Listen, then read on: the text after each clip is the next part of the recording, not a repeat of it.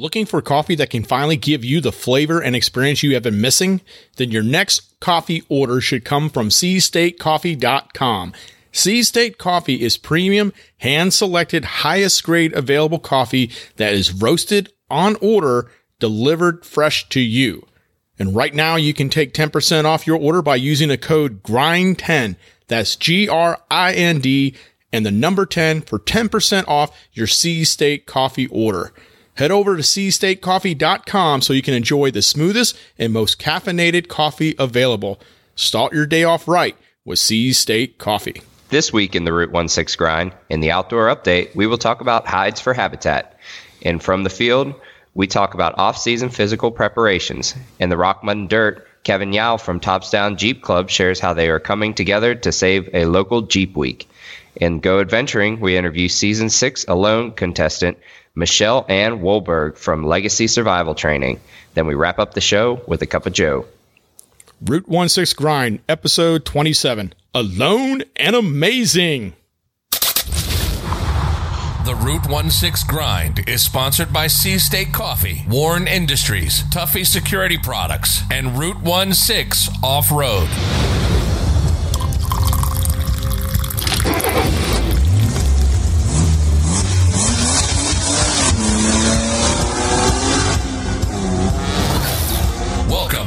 The Root One Six Grind, the podcast for outdoor adventurers. Each week, we bring you information related to off road and outdoor activities. If you wheel, hunt, fish, overland, or are an all around adventurer, this podcast is for you.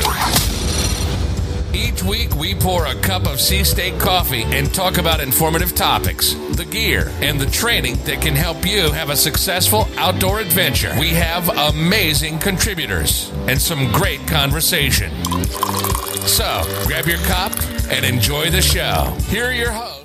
All right, welcome back to the Root One Six Grind. Ethan and I are here to help entertain you, educate you, inform you of some amazing things we got going on this week and some amazing people. Ethan, man, I'm so glad for this week, man. We got a lot of good stuff. What's going on, everybody? And Brian, hello. How are you doing this week? I'm doing good, man. I've been, been pretty busy. And, uh, you know, like, yeah, obviously we live in North Carolina. A lot of new things coming out today from the governor. I'm not really appreciative of some of that. Um, but, you know, we're going to get through it, man. I mean, and the big picture thing, we're going to make it. Yeah, yeah. I feel like we're you're just busy every week. Always busy, huh? Well, yeah, I think it's it's really me. I like to stay busy. I, I remember when uh, my buddy Shane and I, he was on the show a few weeks ago. I, I just couldn't. I personally would not function as the Wal- Walmart greeter. I'd be organizing the front. I'd be like helping people out. I'd be talking about, oh no, like the specs on something. I I really like to stay busy. I like to do that. Um, and I, you know, the thing about it is, is it's nice having the time to do that. You know, you and I come from an environment where we're gone a lot. We're, we're missing these small moments and being able to have these moments now, I appreciate. Oh yeah, absolutely. And it's like you, you really don't realize it because you're in that like high op tempo. And you know, once you step out of it, you're like, "Wow, It's I really have time to st- like stop and appreciate life." I can have a podcast. Yeah. All right. So we have a lot of stuff going on and uh, we want to get to the show. So let's go ahead and get rolling. We appreciate your posts and feedback. One of the best ways to help out the show is to post a five star review with your feedback on Stitcher and Apple Podcasts. This helps us grow the Root One Six Grind audience, and we also get a chance to hear from you. So if you love the show, please consider leaving us a five star rating on Stitcher and Apple Podcasts today. The Outdoor Update is brought to you by Tuffy Security Products. Having your vehicle broken into is not a laughing matter. Trust Tuffy Security Products to stop opportunistic thieves. Tuffy is the industry leader in automotive security and provides peace of mind when you walk away from your rig. Durable and easy to install. Tuffy Security Products has adventure ready consoles, drawers, and lockboxes available for you to organize your rig and secure your gear. Visit TuffyProducts.com and use special offer code GRIND to save 10% on your order. Remember to lock it up. Welcome back to the Outdoor Update. This is the weekly segment where we provide you with stories, news, and information from the recent going ons in the outdoor world. And this week, as previously mentioned, I'm going to talk about hides for habitat. So, hides for habitat is by no means something new. This is just something that eh, as I was scrolling through, I you know I came across something. It, it was essentially you know a, a deer hunter with a ton of hides in front of a conservation post, and I was like, oh cool, what's this? And it, the more I read, I, I I you know due to personal ignorance, I just did not realize that something like this existed. Now, this comes from uh, some of these facts I'm going to state for you guys, specifically from Minnesota. And um, it's a program they've actually been putting on since 1985. So it, I'm going to talk about some of the benefits, what it is, and how you know you, you may be, if you feel compelled, be able to implement something like this with your uh, uh, local conservation office or game warden's office to be able to reap some of the benefits of the uh, you know charitable uh, donations you could receive from this. So, um, you know, it, like I said, it's a pretty neat program that can make a huge difference in your state, your state game lands, your conservation efforts. And what it is essentially is just hunters harvest deer. Um, you can get with your local game processing shops, etc. And these outposts are able to collect these hides, compile them, and there actually are uh, I don't want to say specialty niche, but you know there are um, consumers that will buy these and you know be able to make uh, handbags and you know different types of outerwear and you know they they do a lot of things for um, you know the needy and stuff like that. So there's a lot of programs that will purchase these.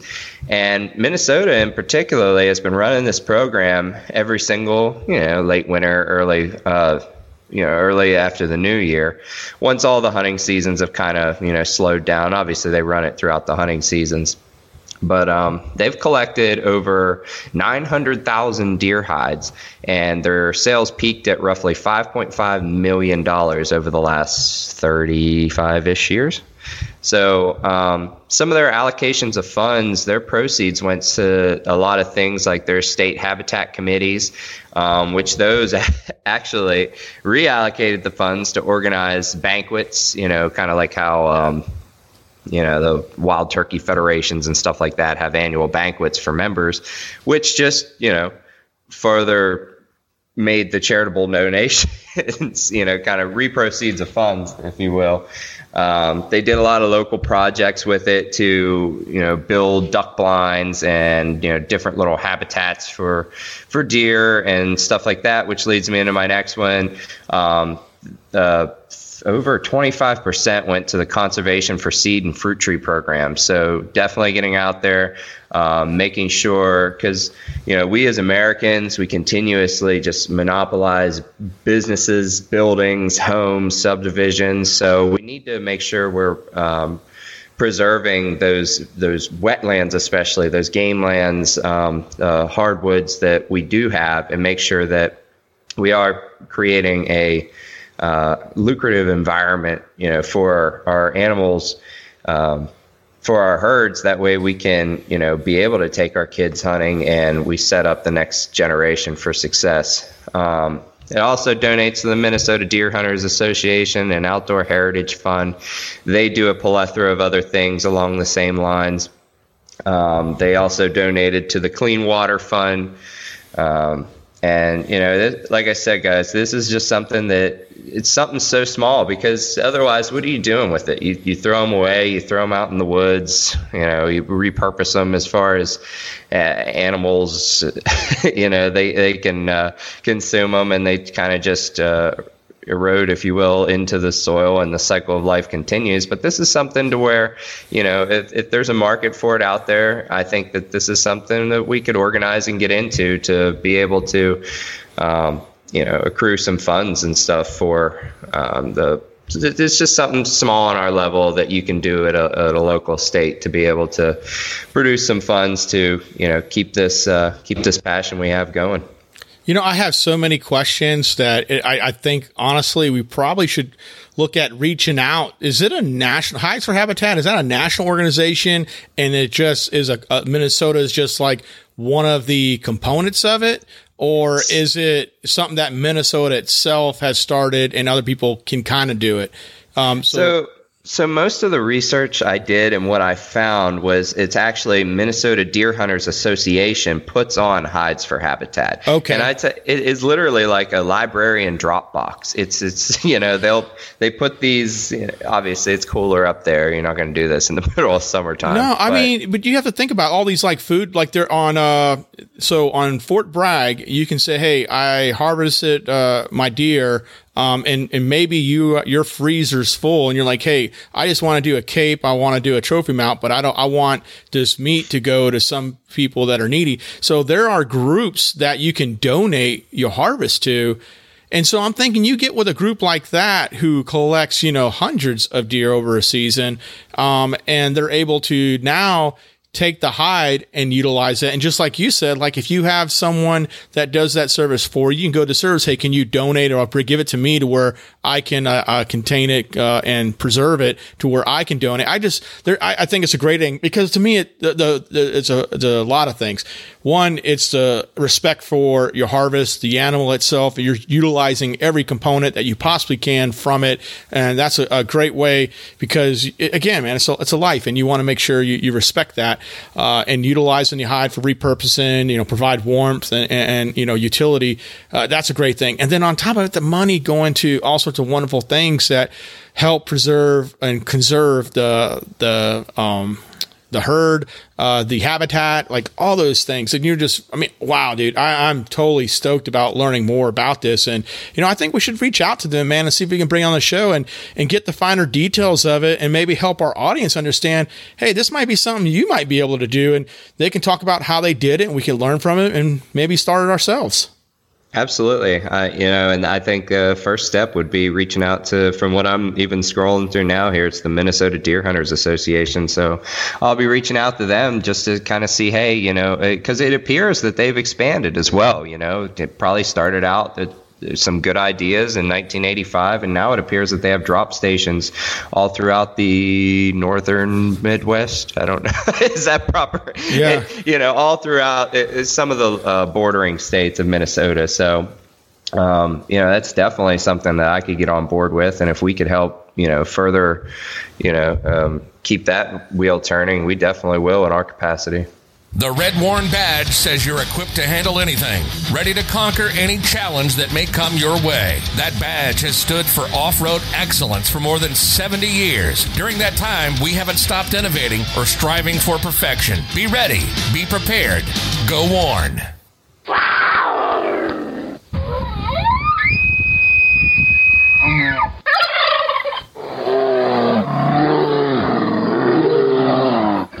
When you hear the calls, you know we have a report from the field. And this week, I'm going to talk about how important physical fitness in the off season is and how it can equal success in the fall.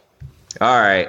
So, this is not necessarily a touchy subject, but definitely something that can be misconstrued. And I don't want to turn anybody away from it because it's like, I feel like there's this demographic of, you know, you, you mentioned fitness and your brain automatically goes to the extreme of like shirtless gym pictures and copious amounts of like preparation to where it becomes not just a lifestyle, but an obsession. So I don't want to turn anybody off by using the word fitness in an outdoor segment, but you know, because I don't want to be the next dude, as Brian said, comes up here and just oh more burpees and push-ups. You know, that's not what I'm getting at here. But um, you know, it, it's something to be considered because we've all been there. All right, show of hands out there. Uh, I, I'm definitely guilty of it. You know, you want to go spot and stock, or you know, you've got your uh, proper layering on, but you're trying to get up, you know, a 20 foot tree stand in the morning while carrying, you know, a 50, 60 pound pack, maybe depending on you know your loadout and where you're going plus you're you know you're pulling up your weapon or bow or whatever and you get up and by the time you walk you know a mile or something back to your spot get up in your stand you're breathing heavy. And that's just like an everyday average deer hunt. Now let's say you actually do have the passion and and and you want to go out west and you want to you know pursue that trophy bull elk well, you're not walking a mile now. You're sometimes, you know, essentially rucking with not a 60 pound pack, but maybe a 100 pound pack because you might have your, your day bag plus your sleeping situation plus you know your your all your rations your weapons you know pack your trash in or you know pack in pack your trash out etc and you might be moving 12 clock 12 clicks a day to you know close to 10 12 miles um, up and down steep terrain in higher elevation so these are all things to be considered because i actually had a friend one time booked a $20000 Dall sheep hunt or something uh, hunt of a lifetime. Um, this guy was a really good friend, like a mentor to me, and uh, he went out there unprepared. And he said that was one of his biggest regrets in hunting was, you know, not taking the time to better prepare to be able to equal success climbing those mountains. So, a um, couple tips and tricks I'm going to go over and just put a little, you know, excuse me, I hit the mic. uh, little t- tips and tricks that you can start implementing now that you know it might just help you in that key moment. So one of the things i always say is know your terrain. So if you're hunting around here where we are uh, you know you're not uh, necessarily worried about elevation. You're not worried about you know climbing mountains but things that you are worried about uh, you know your wetlands uh, getting your feet soaked, ma- making sure you're, and this is all going to tie in, folks, making sure you're prop, packing proper, you know, f- uh, footwear, uh, extra socks, etc. Um, and then, you know, making sure that you're practicing in those times when you're going to be moving. Don't don't pack your ruck up and do like a, you know, a five mile hike or something to, at noon on a Saturday. You know what I mean? You actually get up and make a movement when you're going to be moving, you know, prior to the dawn. Um, you got to know your elements, as I just touched on. So, you know, know your terrain. Again, if you're here, if you're up in the mountains, um, try to. I know you can't exactly, um, if you're going to go on an elk hunt and live here in North Carolina, practice climbing, you know, uh, 10,000 feet, you know, with the elevation and the terrain necessarily. But hey, if you've got a treadmill or something, you crank that thing up to 10, 15%, get one of the $25, $30 elevation masks that restricts some of your breathing. And, you know, for a couple times a week, you know, you do a 45 minute, two mile an hour pace walk and it's, it's just going to start to prep your body. Know your elements, know what you're getting into. Again, making sure you're thinking ahead to be able to pack proper wear and you know attempt to wear that stuff now that doesn't mean put on your five layer parka in the middle of summer and go out and sweat to death that's not what i mean but what i was saying about tying it in actually use the the pack that you're going to take. You know, I highly recommend investing into a good pack. Heck, I still use my old military ALICE pack. It's a great frame. It's not broken. Don't fix it. Um, but Badlands makes some good packs. Um, you know, Mystery Ranch, like just do your research, find a good pack. Um, if you're on the camping side, this is even great for you guys. Um, LL Bean makes some good hiking, rucking packs, and pack that thing out for it. I know that you know you you may not again be packing out that you know thousand pound bull elk, but you know it doesn't hurt to prepare for that. And I have friends that'll go deep into state game lands. You know, it, that's the thing too. People don't want to hunt state game lands, but they're only going a mile off, you know, the parking, and they're like, "Oh, I saw a guy, and you know, it, it, you could tell the area was beat, and that was it." I was like, "Well, you didn't go far enough. You know, you can go 20 miles back into some of these game lands." So being able to get you know 10 miles back in there, harvest even a whitetail, uh, quarter it out in the field, and pack it out in one go. So when I pack my pack, I put a 45 pound plate, you know, right dead smack in the middle, close to my back, you know, medium low, and then you're putting your socks and stuff down uh, off to the sides, and then eh, eh, et cetera, et cetera. I could do a whole segment on how to, uh, you know, pack your kit, but make sure you're packing it with the mindset. Don't just throw stuff in a pack think about you know order of precedence of when you would need your food, your rations, your meals, um, in what order, when you might need to change your socks, change your gloves, when you might need to add a layer, you know, have room to take a layer off, and then ultimately how you can pack uh, weight on top of it when you have that kill, and that's how you can you know better practice and start getting yourself in shape and mock those worst case scenarios, folks. You know, get up at four in the morning, you know, every couple Saturdays and go for a hike. you know, let's say you wake up a little bit late and you're not able to have breakfast, and you're like, oh, I'll just have a you know a, a meal bar when I get there. Um, so you're you're rucking maybe a two three miles on an empty stomach. You know, try doing that fasted cardio, if you will.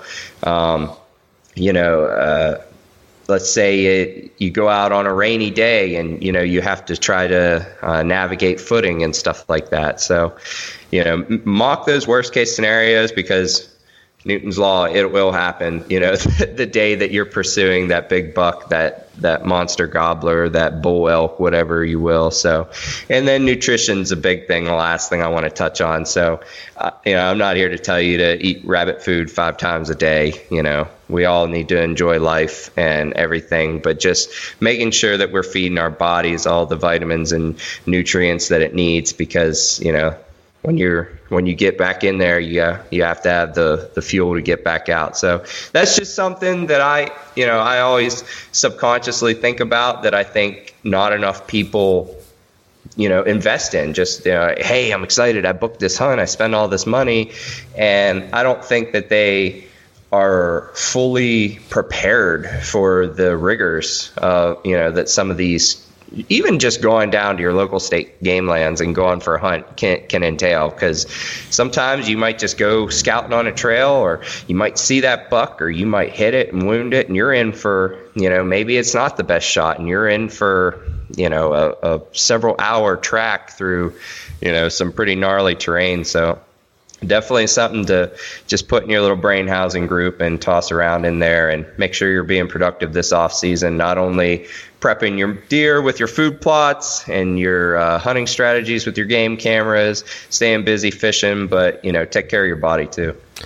You know, I, I, always look at it this way. It might be sunny when you walk in, but it might not be sunny when you're trying to walk out. Mm. Uh, so you definitely have to prepare for those type of, you know, weather changes, all that stuff. And then, you know, you made a good point with the shot placement. Hey, uh, the, the, you know the deer they always like to go to the worst places you never want to walk into. So you take a shot and it goes In into that swamp. swamp. Yep, into that swamp. And you know, to me, you have an obligation to go out and get that, harvest it.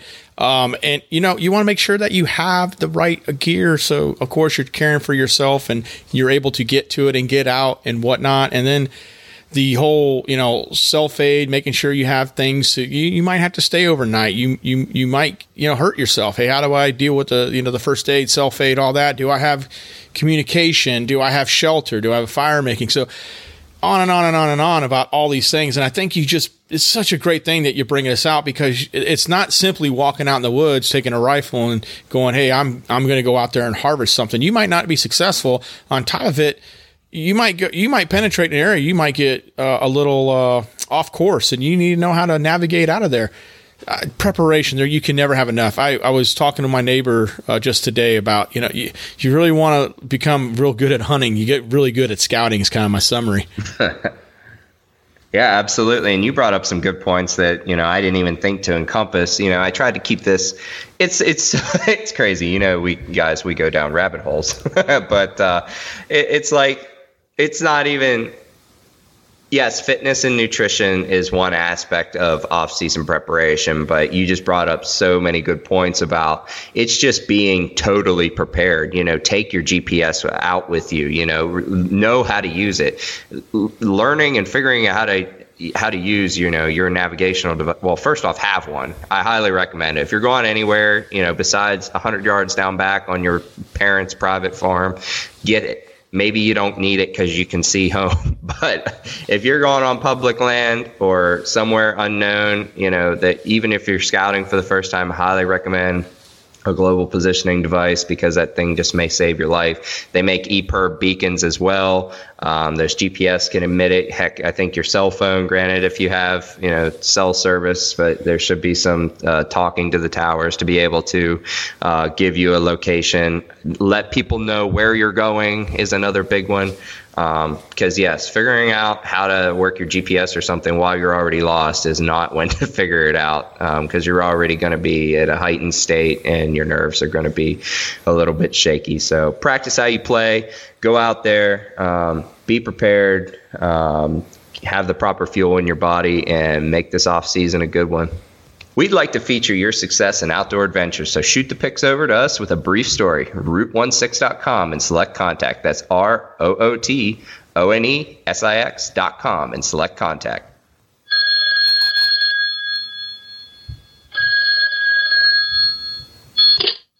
Hey, this is Mickey G, and uh, I just got to say I was running a little behind. I, I just caught the episode with the two young men with their hunting YouTube channel. I got to say congratulations. Uh, a lot of people my age uh, have a problem and complain about the younger generation. But I got to tell you, everybody that I've met personally, uh, they are extraordinary, and I, I feel very comfortable turning the keys of this planet over to them. And uh, with that being said, though, I do wish you would unload the dishwasher once in a while and try returning the car with as much, if not more, fuel than when you found it in. All right, guys, boys and girls, uh, chat you later. Have a good one. Bye. I think there's something inside there, Nikki G saying. Want to support the show? How about becoming a Root One Six Grind Patreon today for as little as a buck a month? It's not just a contribution, but an investment that goes directly in the show. Help this podcast expand and grow. Check out the show notes for the links to our Patreon page. The Rock, Mud, and Dirt is brought to you by WARN Industries. At WARN, we pour our effort and our thirst for adventure into every product we make. You better believe American pride runs deep here in Clackamas, Oregon. Here, a small army of engineers, technicians, machinists, and assemblers design and refine WARN products, bringing them as close to perfection as possible. Their work is backed up by legendary quality control that doesn't just stand up to rigid WARN standards, it lives up to the toughest demands of the world's top vehicle manufacturers and military suppliers. How do we know? Because they've partnered with WARN for decades. This quest for peerless reliability, this WARN difference, will be around as long as WARN Industries is in business. At least another 70 years. Go prepared. Go WARN. Welcome to the Rock, Mud, and Dirt, the segment where I talk about people, brands, products, and events from the off-road world. This week, I had the pleasure to sit down and chat with Kevin Yow from Tops Down Jeep Club. Kevin, welcome to the show, man. Thank you very much. Good to hear from you. I hope everything's been going well. Yeah, man. Even though the world's on world's on fire, I, am surviving, man. So we're doing all right here. But you know, hey, Kevin's. Uh, so for our listeners and stuff, why don't you go ahead and tell us a little about yourself and Tops Jeep Club? Well, uh, several years ago, uh, a group of us, uh, we're kind of a transient uh, group club, uh, Jeep club, I would say, because down here at Hampstead, Topsail Island, Surf City, North Carolina, we have a huge amount of Jeeps.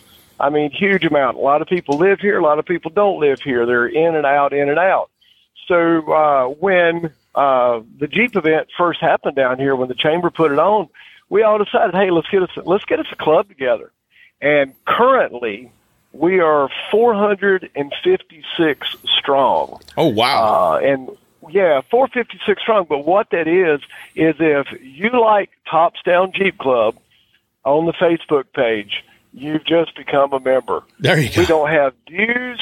We don't have anything crazy, but we keep people in touch with the goings on of what's happening down here uh, in our little coastal Jeep club, man. And, and you know, we got together, uh, myself, uh, my wife Jill, uh, Jerry Hyde, and his wife Mary Ann. So we were basically the founding members, and uh, took off with it and have been going ever since. Who, where is your, you know, obviously you probably have a lot of members within that general area, but you know, you got out of state members, like people up north, south, east, west, or oh, actually west. Good. Yeah, we we've got members that claim us uh, all the way up in like to Chicago, oh, uh, wow. upstate New York, and close by Virginia, South Carolina, you know, Georgia, Alabama, Tennessee, but they're from everywhere and uh, they show up down here for vacations. We do uh, we do meetups, and uh, about once a month, especially now that uh, season's kicking back in down here and all the uh, tourism's rolling in. So we'll do meetups and we'll meet at uh, some local hot spots. Uh, matter of fact, uh, one of our really good friends, Jason Seamus, uh, and uh, over there at uh, Shuckin' Shack, was one of our huge supporters. So we get together over Shuckin' Shack. Uh, that's a nice place. Crab Pot. Yeah, that's oh nice yeah, place. fantastic totally place. Uh, the Crab Pot over here, uh, Brian and Kelly Wheels more Jeepers. You know, uh, they've got a just reopened, uh, took over that place and have made a really good place to hang out, live music and all kinds of good stuff, man. So that's what we do. Uh, we may not have the same people every month. It's, uh, it's just, people show up. that is great. I love that. Now, you and your club, and you kind of talked about it briefly, but you and your club have been huge supporters of Topsail Island Jeep Week. And just recently, you know, we reported that that event will no longer happen. But Tops Down Jeep Club said not on their watch. You all are stepping up to make it happen. So tell us about Absolutely, how man. that's going to go, how's that happen, how you took ownership, and, and what you're going to do with that. Well, previously, uh, I was actually uh, on the Chamber of Commerce, actually on the board and executive board, and it was uh, it was my pet project. Myself and uh, Chuck Strickland, who was with the chamber as well. I remember Chuck. fellow Jeeper. Yeah, well, hey man, bad thing happened. Uh, Chuck got smacked in the side, and his Jeep got totaled. So uh, he's kind of back in the market. He'll be jeeping again here fairly soon, I hope. But uh, when uh, when the chamber decided they wasn't going to do it, our Jeep Club kind of sat back. We took a look at it. I started getting emails because everybody uh, remembers me from Jeep Week. Right. Uh, everybody that attended, touched. Yeah, I talked to them. I spoke to them, and we kept we kept it going. So our Jeep Club, we sat down, and uh, I said, guys, let me ask you a question, and girls, let me ask you a question. This whole thing uh, with the chamber, uh, not you know not going to continue Jeep Week. We're getting people hitting us up on our page about what's happening. What do you What do y'all feel about it?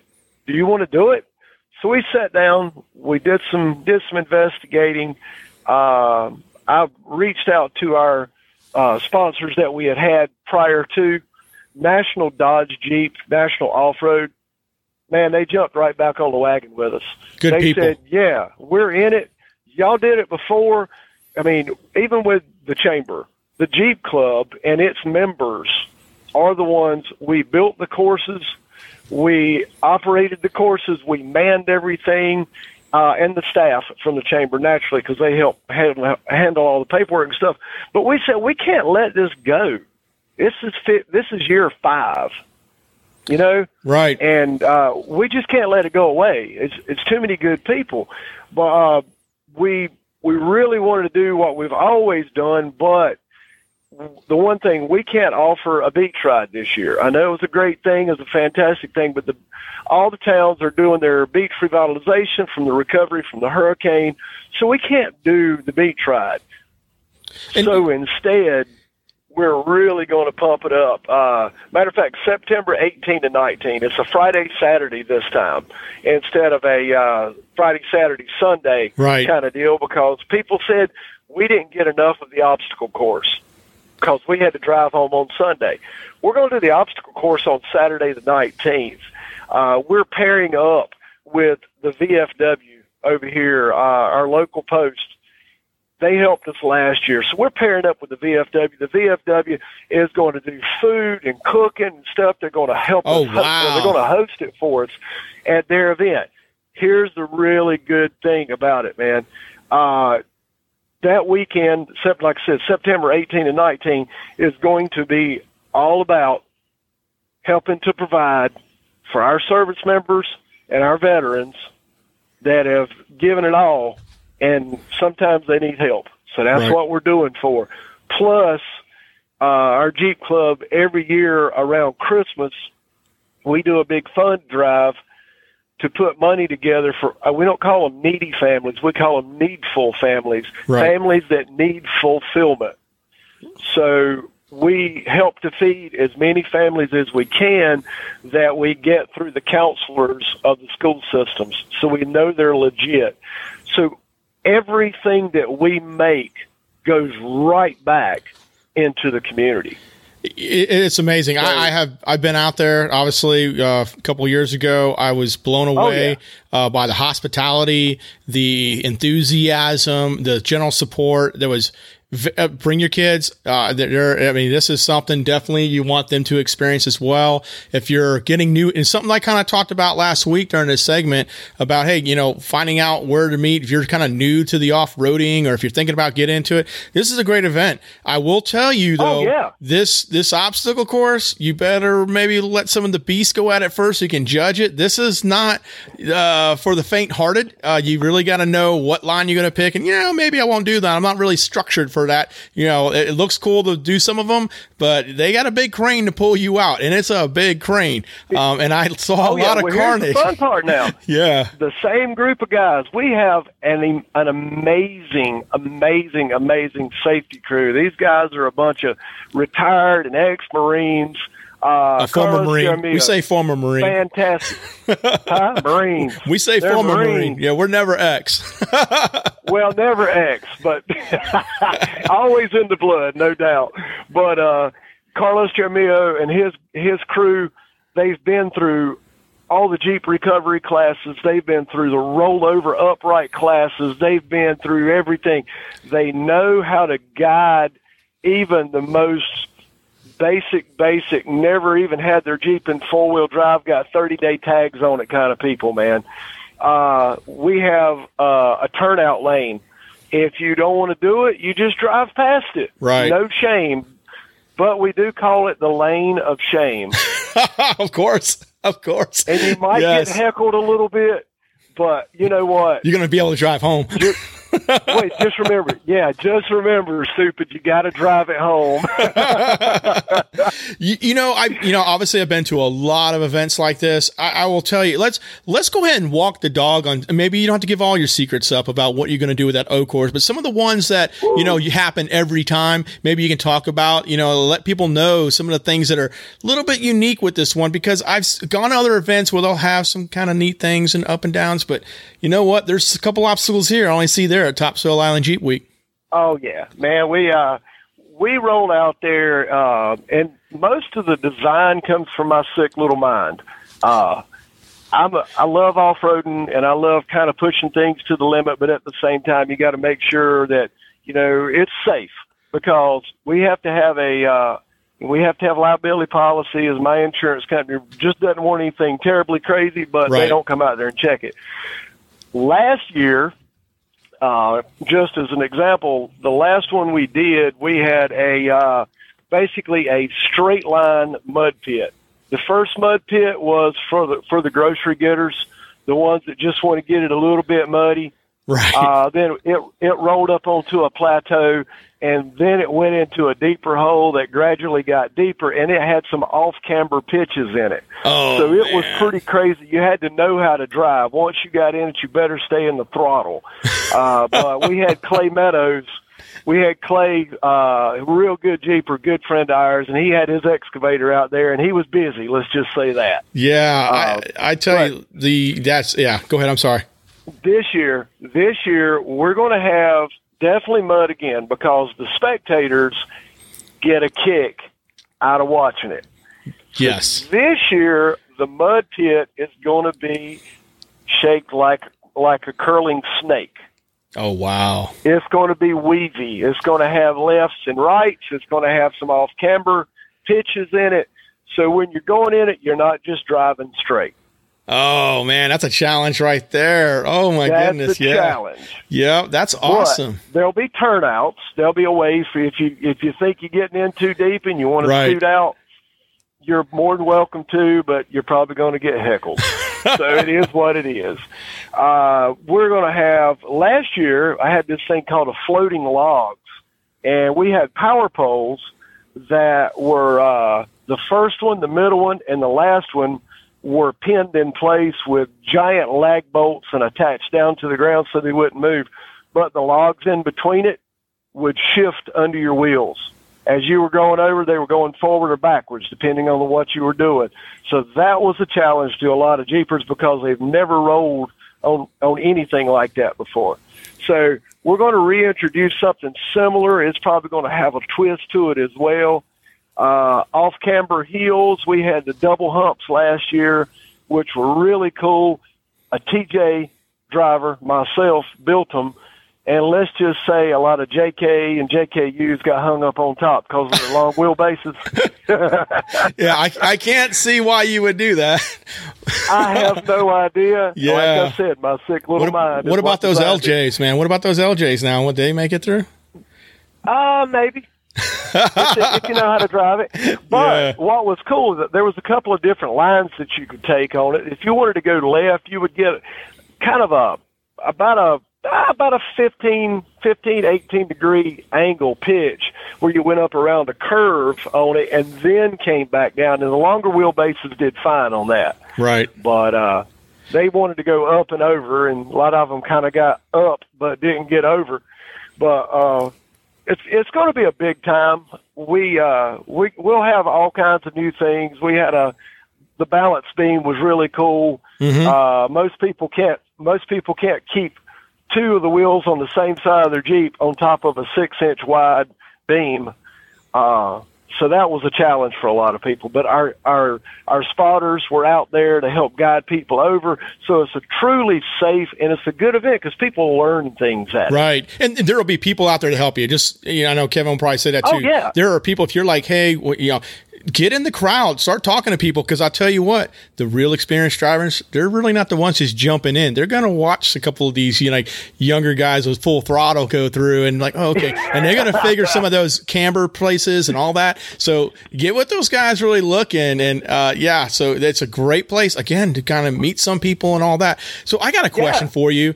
Um, what is the most surprising vehicle that went through some of those challenging? You're like, man, I think you're gonna make it, and it ended up making it. What what is that vehicle? Man, I kid you not, and I'm I'm not going to call her out, but it, but it was funny. There's a, there's a friend of ours that's that's a Jeep Club member, and uh, she came out there in a really nice Grand Cherokee. Uh I'm talking about. I think she's. I think she had a loaf of bread and a gallon of milk in the back.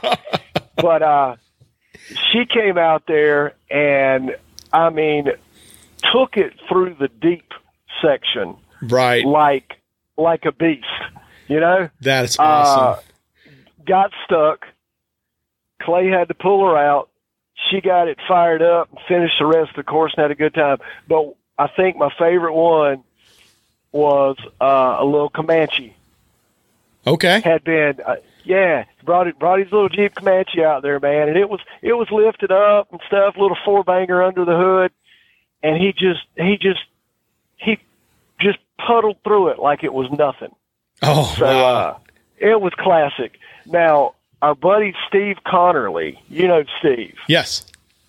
got the Raging Green Yes. uh, yeah. It's Super just. Jeep, Yep. All throttle. uh, like uh, turbocharger. Yeah. every bit of it. Uh, he's coming out, and he has started a new fabrication company, and is doing all kinds of custom fabrication. He's going to bring his rig out, and he's going to be helping provide our recovery this year.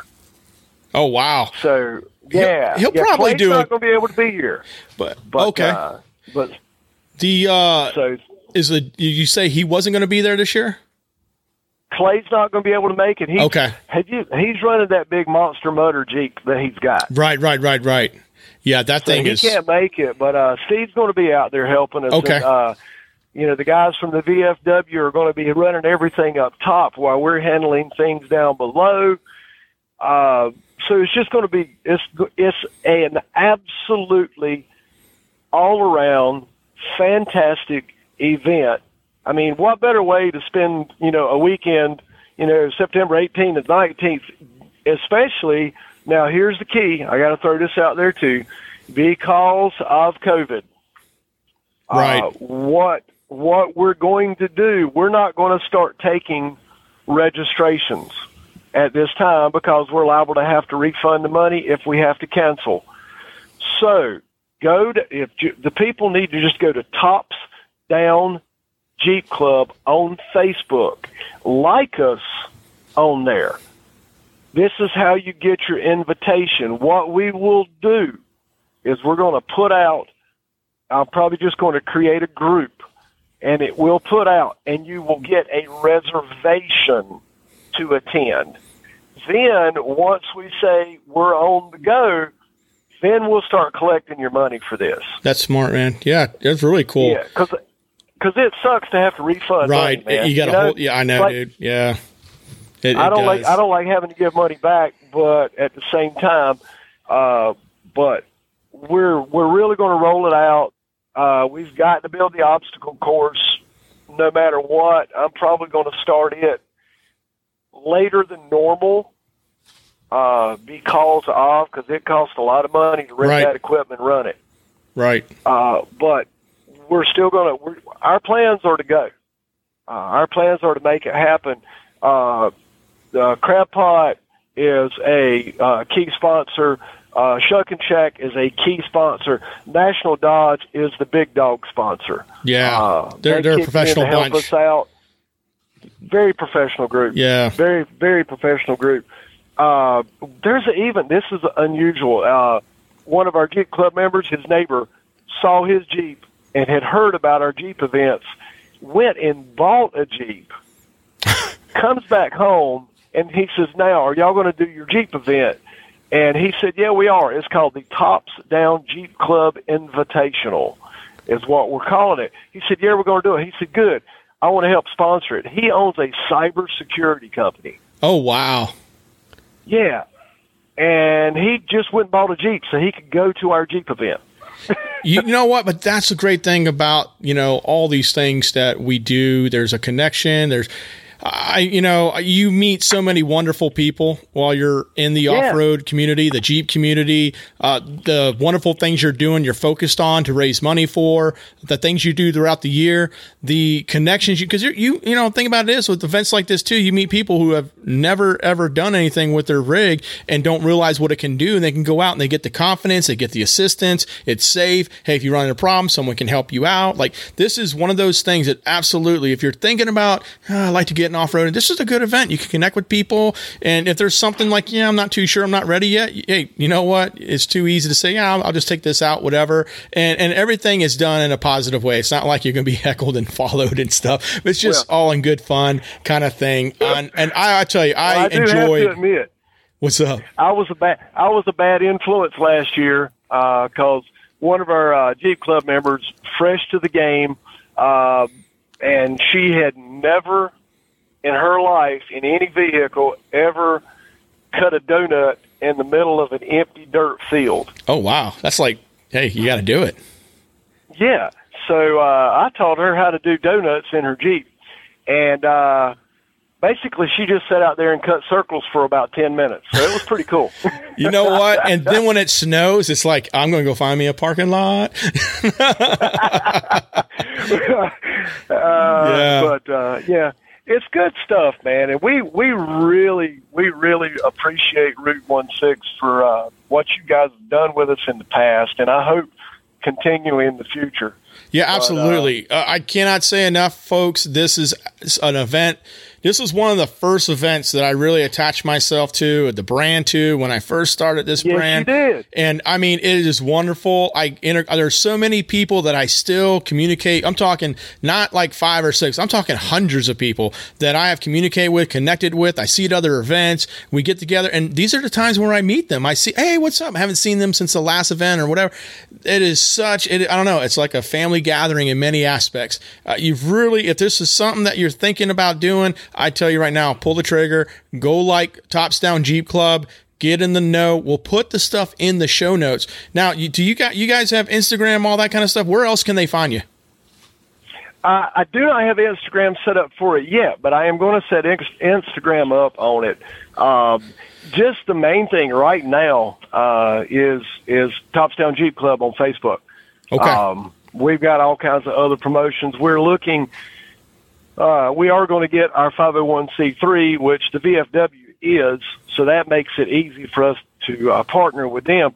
But we're we'll be building our own websites and all this other stuff going in the future because I don't know if you know I actually own half of a software programming company, and my IT guy will be building a website Oh, here sweet. real soon. He hasn't quite un- he hadn't found that out yet. yeah, yeah. Well, Uh, that's funny, we, man. we're, we'll be rolling it out uh, as soon as we can, but right now we're just focusing on staying in the know, uh, trying to keep up with government to make sure we can make this thing happen. Uh, we're planning just lots of stuff to make it. We're doing everything we can. Right. So, and I know there's so many people that appreciate that too, because I'll, I'll, tell you what, I know there's an eagerness to get people to get together. Um, you know, wherever you sit on the fence with the COVID thing and whatnot, I, I can say that definitely, uh, we definitely need to come together more than ever right now in so many different ways. And one connection that we have is, hey, you know what? We off road, we're Jeepers. Let's get together, be positive, integrate, uh, laugh, and, and, all that stuff, and have a good day, and help some people that we can help. Absolutely, man. Uh, I know. I, I mean, I've been, you know, with my with my other work. I don't, you know, my other work. I've been busy, but at the same time, just not being able to socially network. Uh, we had a we got together with our Jeep group the other night and did ribs and everything here at the house. I had five or six Jeeps parked in my front yard. So, right. uh, but just being able to get out with like-minded people uh, right. and associate Jeepers, we're a tight group, buddy. We are. You know? We are. For sure. very tight group. Well, hey Kevin, I really appreciate you coming on. Uh, I, you know, you and I obviously we, we chat off and on here and there. I appreciate coming on. Oh, yeah. And as we get closer to the event, um, you guys are welcome back anytime. If you want to just send an update, I'll put it in the show. Whatever you need to help you support this event. Uh, thank you for your time and everything that you guys do for the community. Uh, my best to the club. Yeah. Hey, tell everybody just remember September 18 and 19, Tops Down Jeep Club Invitational. Get it on Facebook. Check us out. Like us. We'll send out an invitation. We, we won't be able to take all 456 or 500, whatever it ends up, but we're going to have to limit it to a number that we have not decided yet. So when I say go, pull the trigger. It's the best 60 bucks you will spend because we're hey we're doing it on the on the cheap this year. Oh, it's it's worth it. Sixty dollars to register is cheap. Yep, worth it. Uh, compared to some other places I've gone to where it, the money is not going into uh, people that actually need it for what you guys do. Yeah, absolutely worth it. Good cause, has fun, hang out with some good people, and support a community. Yeah, and maybe I'll have something to raffle off. Uh, I'm not really sure yet. One of my uh, sponsor said they might give me something to raffle. I'm not sure if he's yeah yeah. I, I know I know somebody that might have something. you know that uh, you definitely will get something from Root One Six for sure. So I absolutely. hear you, brother. I appreciate it. Yeah, definitely. All right, hey Kevin, thank you so much, man. Best of you in the club. Thank you. Have a great day. Appreciate it. Go adventure. All right, welcome back to the Go Adventuring segment. This week we have professional survivalist, hunter, guide, outdoor adventure, and straight up badass lady, season six alone contestant Michelle Ann Wohlberg. Michelle, thank you so much for finding a time to join us here at the Root One Six Grind. I'm glad to be here.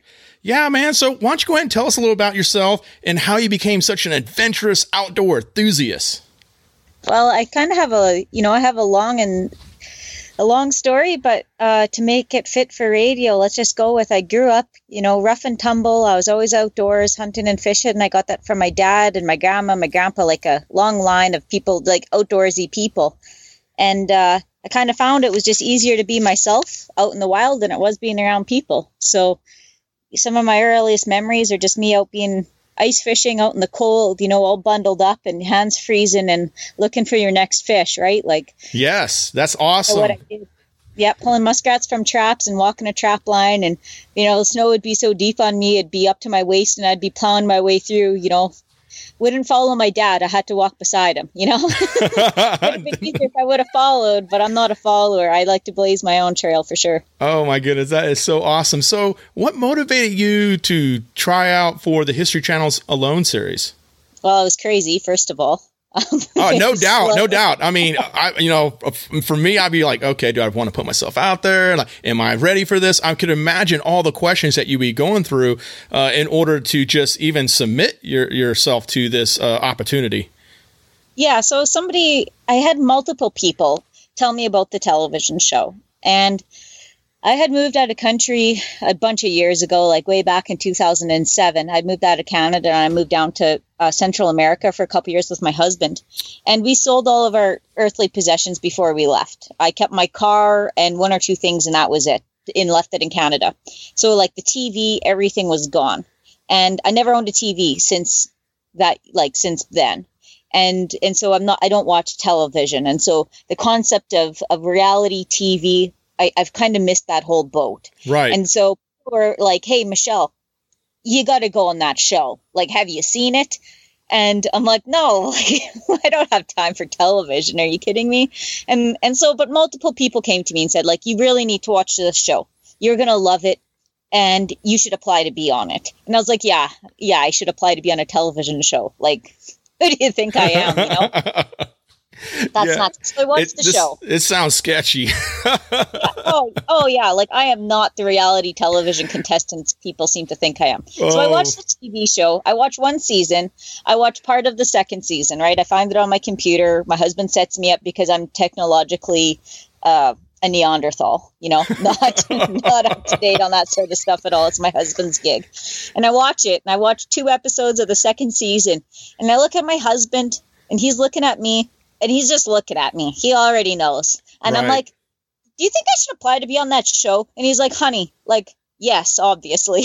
right right and you know I, i'll i'll tell you this like i totally understand the whole tv thing until like when i was in the marine corps i didn't have a tv ever until i had a roommate then i was like okay i got uh, i guess we'll get one because he's going to be living here too and he was going my roommate got out of the marines i just yeah i'm just not a big tv guy um, but you know let's walk back a little bit. So you went from canada the the cold you know arctic and you went to central america. That's quite a transition. I, I spent time actually in honduras i was at the embassy there for a few years and uh, just it is a wonderful place to go explore and everything so that's quite a transition there so oh, yeah. Michelle going from playing in the boreal forest in northern Saskatchewan down to the jungles of Panama. Let me tell you, I I am not a heat person. Like right, now, it's probably 23 degrees Celsius, I guess. I don't, well, sorry, Fahrenheit, you know, that conversion. We'll figure that out. People can look it up. It's Right. hot for me.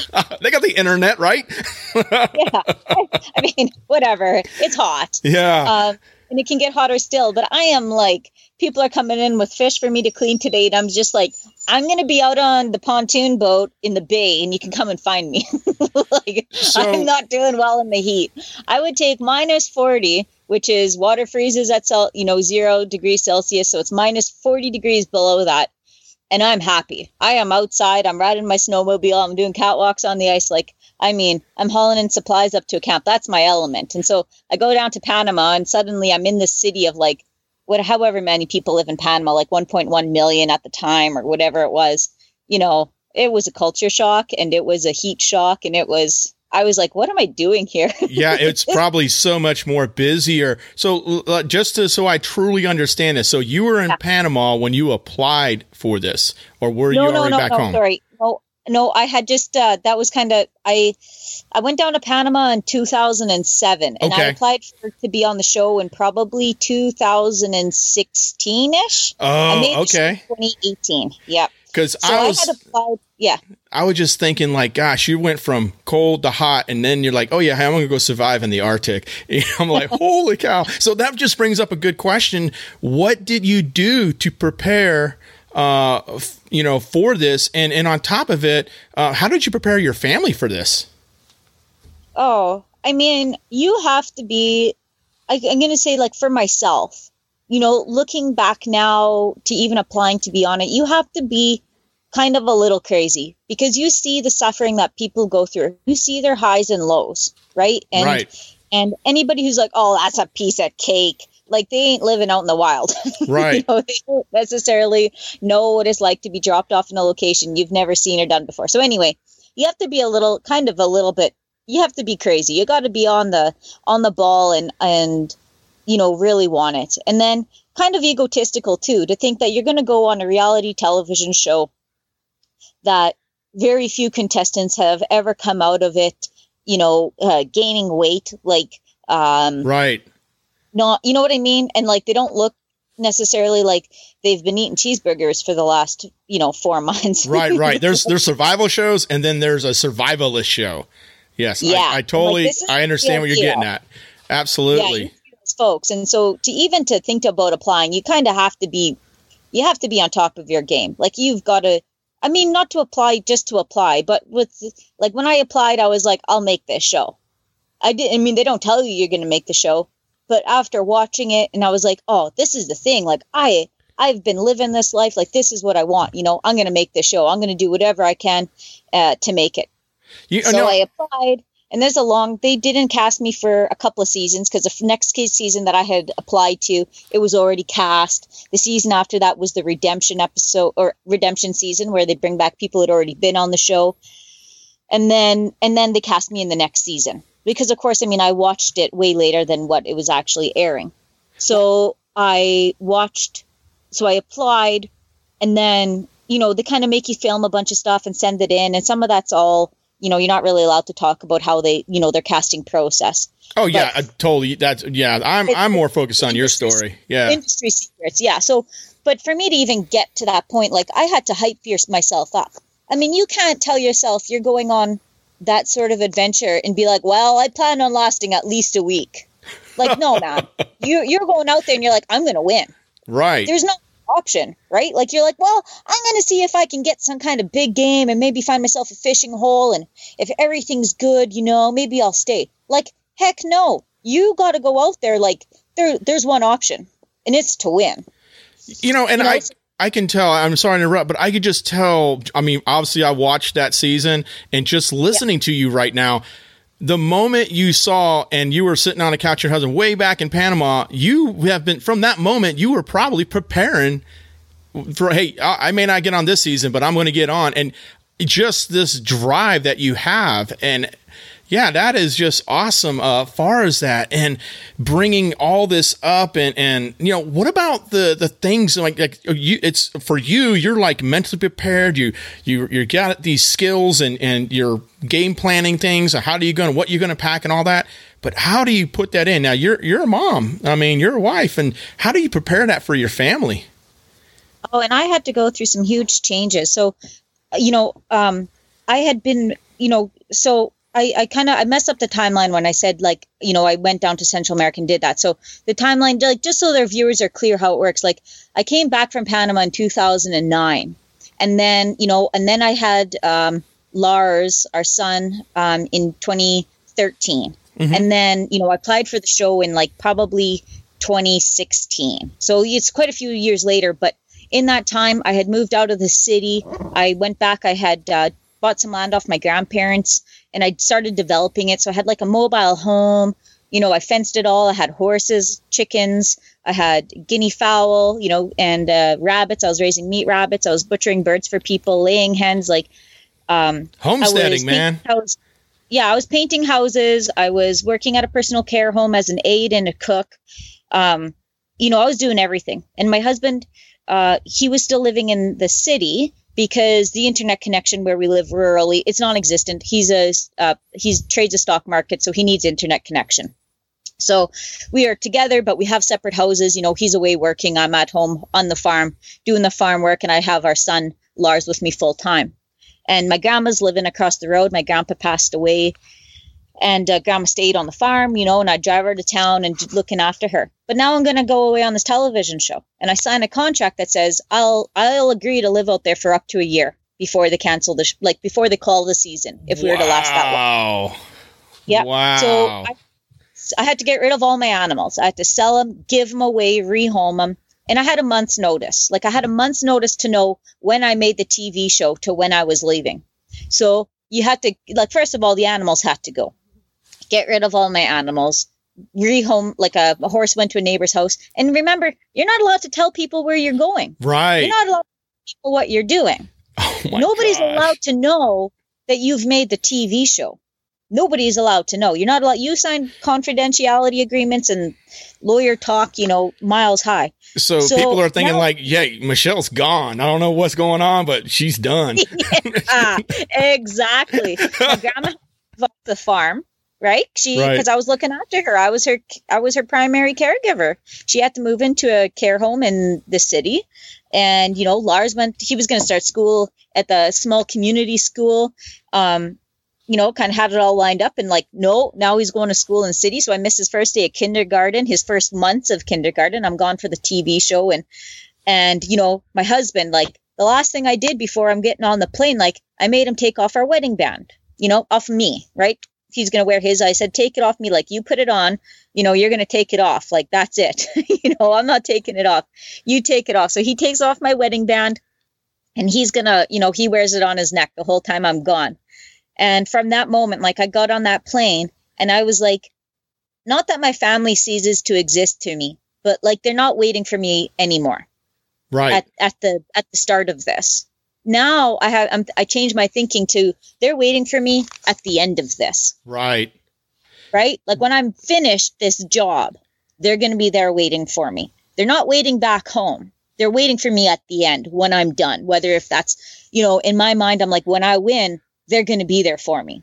Right. You know, like that's the end. That's my end point, right? So so the whole time I was gone, I'm not worried about like, oh no, like I'm missing Lars's first day of kindergarten. I'm missing like my grandma, you know, like I uh, like she's my my mom. I'm missing my husband. Like we've been together forever, you know? And I'm like, no, he he's he's gonna look after everything. I, I trust one hundred percent that whatever comes up, he's got, you know? Like I'm just gonna walk away from all of that right now to go and do this job that like I feel I was really built to do. You know, like this is what I've been doing my whole life. Like, let's go. You know that in the Marine Corps we call that mission focus. This is what we're Okay. focused like that right there. I mean, I could take that and extract it, put it in uh, uh, an environment. For this that was just amazing, far as that breakdown. And uh, you know, it, I think too is you know through through tough periods of life, um, having that type of men- uh, you know mental focus, uh, mission focus kind of thing, is going to help you through. And and you know, getting to that. Now, I'm not a big TV show person, you know, but this show just sucked me in. I turned on Netflix and I was like, what is this? You know, never even heard of it, never watched one season. So I just, ah, see, okay, I'll watch this one. Um, and watching each new episode is just something just resonate with. And you kind of hit on that. Now, if you're a person that's never been challenged in a similar situation, you've never been cold, tired, wet, hungry. I just don't think they'll get it. I mean, how do you explain these challenges to people? More specifically, how do you help them understand the mental and physical demands of something like this? So, I mean, you can't. You can try, right? Like, so Right. I kind of go on this spiel and I say, it took me a couple weeks to find, to trap my first game, which means for those couple weeks, I wasn't eating. I mean, blueberries ain't cutting it. I'm building a shelter. I'm exploring mountains. I'm look I'm slogging through some of the nastiest tundra you've ever seen. Like if, if you don't know what what those conditions are like, like it's it's a swamp. It's swamp, except it's the ground is starting to freeze, you know, and all your gear is wet and you ain't got no nice cozy, you know, dryer to put your stuff in. And if you hurt yourself, you've just lost yourself a half a million dollars. it ain't, you know, you better Right. be careful. So so now you go two weeks without eating. Now, so start today. That's what I tell people. I said, you start today and you don't eat for two weeks. I mean, no protein. You're never full. I mean, a couple handfuls of blueberries and whatever you can scavenge as you're hunting or fishing all day long. You're trying to find your food. There's nothing for you. You go out and build me a shelter. That's going to last. Like the snow's coming. Winter is coming in Canada, in the subarctic. Like I'm, where your little pole shelter ain't going to work here. You're going to need to be able to support, you know, your structure is going to have to be able to support blizzards and high winds and ferocious storms. You're in an area you've never been before. You're in an area you don't know where anything is yet. Now you film it and you film every single detail of your day and relinquish 100% of control of that footage. So if you're walking a new trip, guaranteed that's going to make the television show. And they're going to create a story around it because at the end of the day, it's still a reality television show. They're still selling the story to people, right? So their version is, you know, different from what I experienced. But to be honest, like probably 90% of the stuff I filmed was complete shot. Like they wouldn't be able to use it for anything. It's bumpy, it's jerky, it's too close, it's too far. Like how many photos does somebody take of any one thing? A hundred? And they delete all 99 of them and they're like, well, this one I kind of like, right? It's the same thing. But now all of those things that you've just done is going to be watched by millions of people. Your best days, your worst days, when you blow a gasket, when you hurt yourself, when you're feeling emotional or moody. And in two weeks of not eating, let me tell you, you're going to have some mood swings. Oh yeah. Like start today, you know? And that's why I say, I'm like, start today. That's what I want you to do. And then come and talk to me about how you're going to do better than I did. yeah. And then you feel like these guys, the like these folks have never spent the night out in a wild by themselves. And I'm like, okay, we're having completely con- different conversations here. Like that's Right. not the same level of what I'm talking about that I did and tried to do and continue to do with my life. You know? Oh, I, so- I, yeah, absolutely. I, I mean, yeah, I, I think, yeah, you just can't explain. You have to, there's some things you just have to experience. Um, you know, I remember one of my very first patrols, um, when I got into the Force Recon community in the Marine Corps. I went two days without water, and I was so terrified to tell my team leader because I just was. I, I'd rather die than get his punishment. But I remembered the. I could feel the blood moving through my veins, and I finally. Yeah. I talked to a buddy of mine. I was like, "Hey man, I'm out of water." He goes, "Me too." And we we were able to, you know, swindle our way to go find some water. But I learned from that lesson, and I was I never ever was run out of water ever. It could be the longest patrol ever. But there's just some things you're just going to learn. But on top of it, because of those lessons, you are so much better. I mean, if you you know learn from it, I should say. So speaking of that, what did you learn about yourself? Oh, like you said, I mean, you make some of the most ridiculous mistakes, right? And you can make them a couple of times when you're not filming yourself. But all of a sudden, when you have a camera on you, you're like, oh boy, I really did that. I did that wrong. And you're like, oh no, that's going to make the TV show. It oh sounds man, really bad, but it really makes you self self aware right. of what you're doing, you know? Like the whole time when I was out there, I really like I didn't cut myself, I didn't hurt myself, you know? And you know, before that, I wouldn't say that I was necessarily uh, a klutzy person, but there was times where maybe I would wipe out or do something. And now I don't cut myself with knives. You know, I, I've always have a fillet knife in my hand. I'm always gutting big game, moose or ram or whatever. You know, like I've always got my hands bloody and doing something. And I never cut myself. And then it's not to be like I'm not bragging, but what happened when I had to self film myself, I realized how many mistakes I was making that could cost me all of that stuff I had prepared to do for this television show. Right. You know? Like and and and so it made me realize like I guess that translates to I had to grow so much more as a person filming myself that I never I don't think I ever would have got it if I if I hadn't seen it firsthand of what I was doing, like filming myself all the time.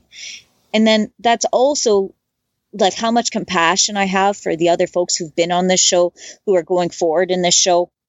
And also even maybe for some people who are actually truly famous, like movie stars, you know? Right. Um, I'm not one of those, you know, I'm not really famous. Like I did a cool thing, but it's not like on their level and I'm not gonna pretend it is, but so much more sim- sympathy. I don't know if that's the word right word or just understanding about how when that camera is always in front of you and you say one dumb thing or you do one dumb thing, it's in it's it's now forever. right. You know? Right. Where I didn't know that before. I did. I did. I'm not dumb, but I didn't really understand it on a personal level like I do now. Yeah, you know, and I, I tell you, like you're being able to look at yourself in those areas versus someone telling you, um, you know, because plenty of people go to. In fact, you you you run a survival brand, but you know, plenty of people go to survival training. They go to things, you know, like you know, I've experienced that, but it's so different if you're able to watch yourself and you're doing those things versus someone saying, okay, you did this, you did that, because you know what, some of that's going to go in, but it's not going to have the same effect. And you are your worst critique, especially if you are that professional, which you are. You're absolutely you want to do everything the right way. How can I get better? And you're always looking to get better. Um, so I can imagine the levels of critique that you had versus someone else, you know, come in and say, "No, you didn't do too bad." Whereas you're like, "Oh, I could have did this better, that better, and, and everything else." So that right there, I mean, it, it is. It's it, just that I have so much empathy for all y'all because I mean, I like I said earlier, I just don't think people who have ever been in those situations really can resonate. Can look at, hey, well, you got game in the first hour. No, that was like you saying that was the first two weeks. I was like, no, I thought that was a by least season like episode two. You were good, right? But uh, you know, but yeah, it, it's yeah. So I, I, I do. I, one of the the big things that I've really enjoyed about watching you, um, you absolutely have you exude confidence, and I mean, I agree. Yeah, you're going to have to have an an air, arrogant, uh, um, a little bit of arrogance, arrogance. Uh, you're going to have to, and I, I, I kind of get that. I didn't see that as something negative. It's just that hey, I am super focused and everything else, and you know, it- it- what happened, what happened, and everything else, but I think you did a phenomenal job, and I, I, think that anyone that watches that show can absolutely dial on you and and really do a little bit of self awareness and learn from you as well. Uh, so I, I, you know, you say you're not a movie star. I think you're somebody absolutely someone can at least you know look at and for good reason uh, learn from and, and all that. So I want to shift gears a little bit. So what day was the given this entire miserable experience and you know I got no food and you know my stuff's wet but you know I know the one thing that just from my own experiences and I'm not comparing them uh, at all but I just know that some days the most miserable day can be the happiest day just the way it plays out. But what day for you was the most fun and and you know even if it didn't make the cut far as the show, what was that memory that, you know, you just kind of look back, laugh at, whatever, uh, you know, that you could share with us? Yes. I mean, like you said, so many. I mean, I was out there for 47 days, I think. It's, you know, whatever it is, what it is, but um, it gets condensed down to one hour you know, so much of what I did just never gets shown. Like I built a boat and I'd be paddling it around out there with no clothes on because I didn't want to fall in and get wet and be hypothermic. You know, I was like, I could get to shore and build, you know, I've got a fire going and stuff. And like I did a lot of cool stuff that just, it never ever fit the storyline that they had to tell, you know? And right. so you're always sad about that. And even my, um, you know, so many things. But there was one day when I got myself another, like I got quite a few pieces of game uh, chicken, rabbits, and squirrels and stuff. And I think they only ever show me maybe getting one or two. I don't know. But again, that's just part of the story that they have to build. But and time wise, right? It's, right. That's the show. And but anyway, this one day I got this chicken, and I had already eaten. Like I already got another chicken in store, so I've got more food than I can eat. Right? My your stomach is shrunken down to nothing. I can eat like one chicken leg off of a, a spruce grouse and um and you're full, you know, when you make it into a broth. And so I make this broth and my shelter is all done. I've got it all clayed up in the inside, recovered from this little mini fire I had and all that crap that went down. So my shelter's super hot. It's small. It's hold it. It's holds its heat amazingly well. And I'm like, man, I am dirty. I stink. Like every animal in this forest can smell me. My hair is like starting to hang in like shredded tangles, you know, like like I'm looking rough. you can see yourself on the camera, and I'm like, that's not going to make the cut because I look like the backside of a donkey, and I smell like one too. And so I was like, why am I living like this? And I'm like, I know better than this. Like Michelle, like, come on. And so I go out. I, I you know, I empty, I wash out my pot. I bring it in. I heat it up on my little fireplace. I strip down. I cut, you know one of my socks had burnt in the fire, so I cut it. You know, I cut it in half with my Leatherman, and uh, you know now I have a scrub brush. Right, it's like a wool sock, so it's like scrubby. It's gonna scrub off this grime from weeks of living out in the bush. Right, just surviving. Like you're right like every day. You're just you're busting your hump trying to get stuff done. Right, so so I go out there. Um, you know, I'll get my water heated up. I'm in my shelter. I strip right down. It's snowing outside, right? It's snowing. It's below zero. The ground's freezing. The, little bay in front of me, it's all getting all iced over. You can hear the ice tinkling and, you know, and I strip right down and I have a bath. And I had made a little soap out of some soap berries and some spruce needles and some fat from one of the animals I rendered down. I got myself like a nice little lather and I wash my hair. And you're going to be like, well, that's kind of princess of you, isn't it? But like, that was the first day really that I was like, oh man, this is normal now. Now it's like I'm having a bath. My shelter's nice and warm. I'm sitting there, you know, sitting there naked in my shelter. It's snowing and freezing outside, and I'm warm. I'm warm. My hair is drying by the fire, and I'm like, this is what this this is what I wanted this to be. I want them to show this. And I didn't really watch the show because their version's different than what mine is, and I didn't want right. watching myself on the big screen change how I perceived my my experience. But you know, I was and I was just like, I really want them to show this. Like me sitting here in my smoky shelter, just like, man, this is great. Like I'm full, I'm clean, I smell clean, my hair is drying, my nails look good. Like not like they're fancy, but I mean like they don't have, you know, they don't have that like grime under there that you can't like your fingertips hurt, you know, because right. you got build up underneath of your fingernails from like clawing through the wood looking for grubs to put on a hook, you know, like a bear does. And and I was just so content. Like I was just so happy for much of my experience there. and like those evenings. So like then I started a routine where it was like every three or four days I'd strip right down and I'd scrub myself clean. And so it was just like this really nice, relaxing, and rewarding experience where you're just kind of you're just living out there. You now you're right. not surviving. If you're at a place where you can get clean and you can dry yourself off comfortably and there's snow piling up around your shelter, you're you're living there now. You're not just surviving, you know, and it changes the way you start to think and and how you act. You know you're not fighting nature. You're just there now. You're just part of it. It's maintaining that dignity that helps the mental state so much. I mean because you're trying not to just become an animal. You're you're really trying to keep you know the human self of you if you will. Yes you you you, you need to go out there. You need to hunt but it's a, that whole mindset and just doing that and and and you know getting that dignity and stuff. Oh hey i gotta wash my face. It's you know the priorities of work too. Having that mental game to say hey every three days i need to do this. Now you have a task something that kind of keeps you busy and it helps you and it just helps that confidence and stuff. Like i i don't i'm pretty sure they didn't show that but i tell you what when i i I absorbed all that, and I hope our listeners do, um, because I just remember uh, when I, I went through uh, military survival school, and I'm not comparing it to your experience whatsoever. Um, I didn't spend 40 days in the bush like that. Um, let alone in the Arctic zone.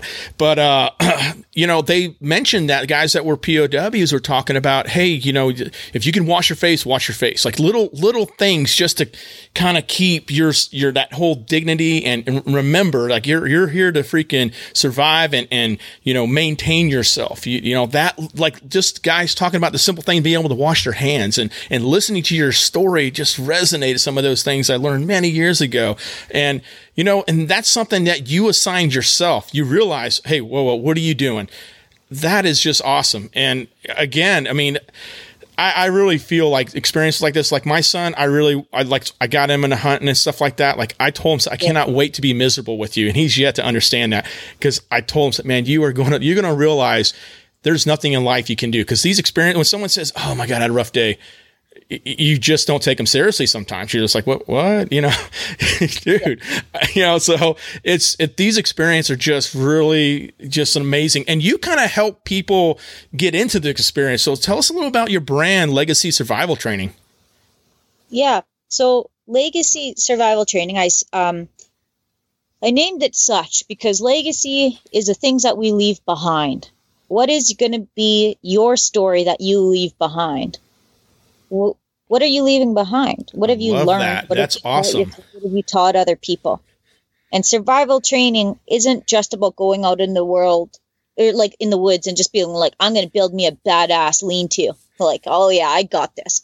No, it's how do you take the training that you learned from being in the woods and translate it to your everyday life? So how do you go watching game out on a mountainside and, and put that into a boardroom meeting? Because I've done both of those things. I've worked in board, you know, right, in high suits and stiletto heels, and those things, you're like a they translate into your everyday life. That confidence of of like I might not know what I'm doing exactly. I'm not the most skilled contestant out here. I'm not even the most. Ha- I'm not even rank halfway with the skills and sets of these folks that are on this show with me in even my season. Like I'm not nowhere near as trained or as good as as they are. Like nowhere near. But what I had was just the belief in myself. Like nobody's going to do it if you don't. Right. For yourself, right? Like nobody cares. If you don't make it, who cares? Really nobody, you know? Even and like it sounds like a tough talk or whatever, but you've got to do it for yourself. Yeah. You've got to right? Like you have to man. If you if i can't like you said i i'm not military. I i'm not married to military. You know in canada it's not as like uh, you know as common say in the us where so many people have military family and not mm-hmm. to say we don't have military here but it's not it's not as common, I guess. I don't know what I'm trying to say, but no, no, you're good. I, I work with your guys up there. Actually, I was up in Toronto helping them out many years ago. So, you know, I mean, I, I, I totally yeah. understand what you're getting at. It's just not something that's dominant in our, in your culture as an American culture. As it is an American. And so I have so much respect for everybody who does it and, you know, and all of that. But, but you guys know like if you go out, I'm sure if you go out on tour with somebody and they're like, "Oh man, we're gonna get shot at today. Like, what if happens if I die?" And you're like, "Fuck man," like, sorry, you're like, "Dude, no." Like, hey, we are gonna go out there and we're gonna kick some butt today. Yeah, you know, we're in this together. We got this. Like, we are a team. You have to have it in yourself. You know, like you have to believe every day that you what you're doing is right and good, and that you're doing the absolute best you can. Right. Right. You know, like because because if you don't, like that person falls apart, and then when they fall apart, it's no good. It's a domino effect. It literally is. What you just said is so true. When one falls or one loses that, it's a domino effect in those challenging situations.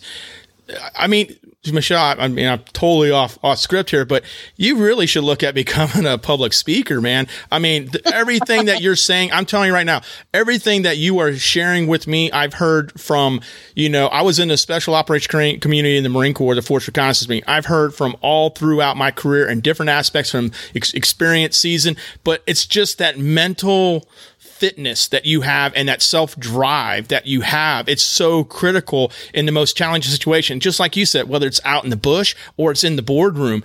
I mean, no one's going to do it. No one's going to care. You got to do it and you got to care. And it is just, yeah, man, I love what you're doing there. Love it. Right. Yeah. So that's what I'm teaching teaching and uh, I, I do a couple events where you know people have me come in and talk to some folks and uh, some ladies retreats you know and stuff like that lined up and um, you know, I just been, I wasn't expecting necessarily to become super reliant on that aspect of the business. Most of my bread and butter comes from, you know, from guiding, um, and being out in the woods. But then folks come and hang out with me for a little while on a hunt, and then they're just like, "Hey, that's really cool. I learned a lot of stuff from you. You know, I learned something here that I've never learned on any other hunt in the world." And and and then they need something to follow they need to go like where do i find you again? You right. know and so i started up this business going it's not just about like me putting on classes and like f- filling seats. It's like life it, you know life lessons like real life experiences. Like i am not perfect. I am not the best at any one thing. I'm not the experts on every any one thing. I just really really want to live. I really want other people to live and and work. You know, I, I guess that sounds bad, but but when you when you have to work and you have to build a community, there's not so much division, right? It's not us right. versus them. It's us and them you know? And if you have to carry help carry somebody else's load for a while because they just can't carry it anymore. Like you pick that shit up off the ground and you put it on your back and you carry it for how much that person needs you know?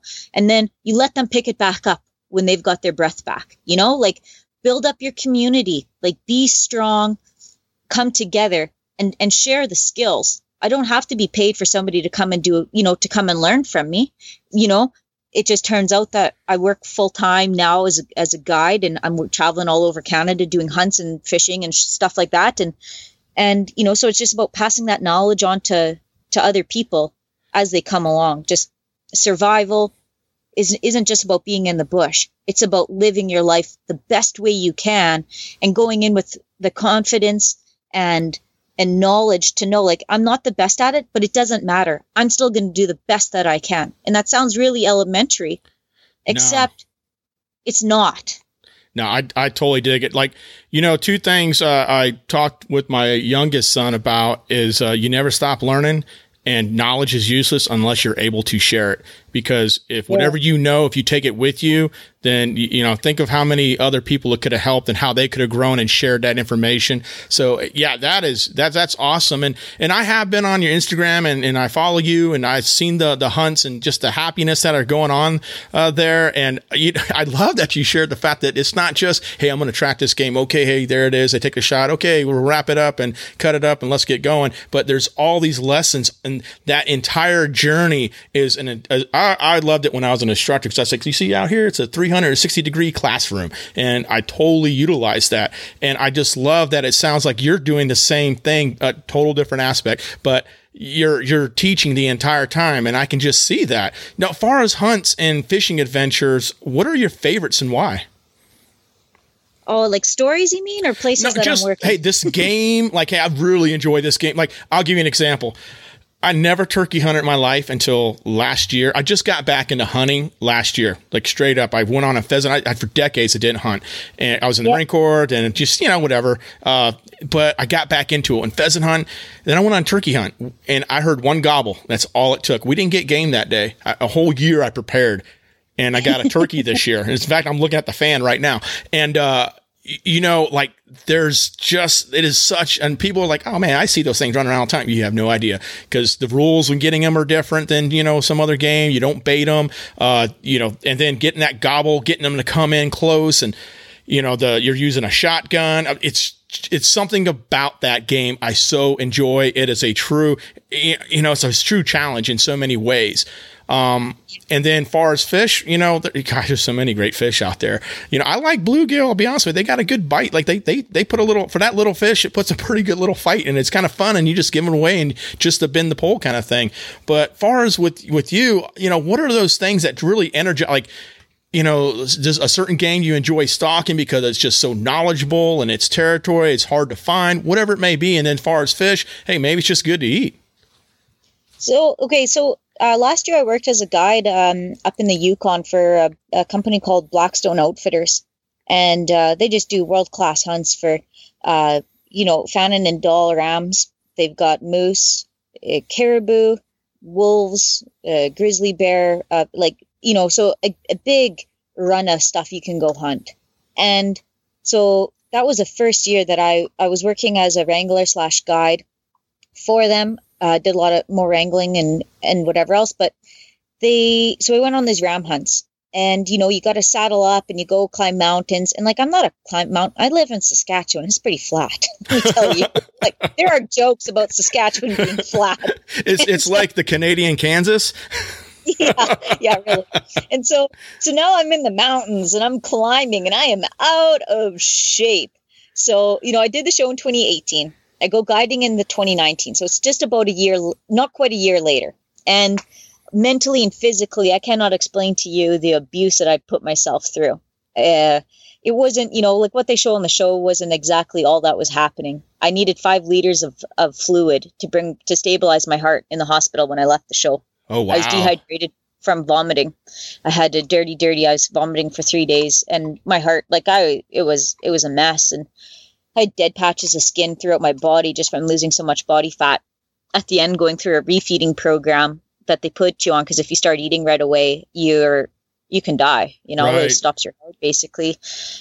and uh, anyway, and then so that's like kind of the physical side of it but mentally the whipping i took like having to go home i would uh, no i was not ready to go didn't want to i waited three days i almost died i did right. you know i remember that I you was, know what i loved i i'll be honest with you and i'm not saying this and I love the fact of your thought process, and you were like when you were talking to the camera, and you're really talking to yourself. Of, of the breakdown is, hey, you know what? I, I have goals in my life. I don't want to put my body through.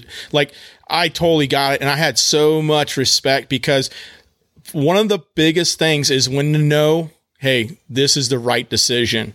And I, I had mad respect for you to make that call because you know what you you do you have things that you still wanted in life and to do and you know uh, yeah and and then off top of it no one knew what was going on with you until like I think the last that last part and it was like holy cow dude like I can't even imagine it, it the last week right like yeah. I really went but it was hard on my body. The point I got a little bit off topic there, but no, you're. Mentally, I couldn't, I couldn't, I couldn't put clothes on in the morning. You know, when I got back home, it took me like a month to get, just about a month probably to get back home after leaving the show, and uh, I couldn't put clothes on in the morning without second guessing myself. And I'm not a fancy dresser. I was like, I'm like, oh, those pants I've worn for two weeks. I don't care. I put them on. Like it doesn't right. matter me. I couldn't get dressed without second guessing that decision.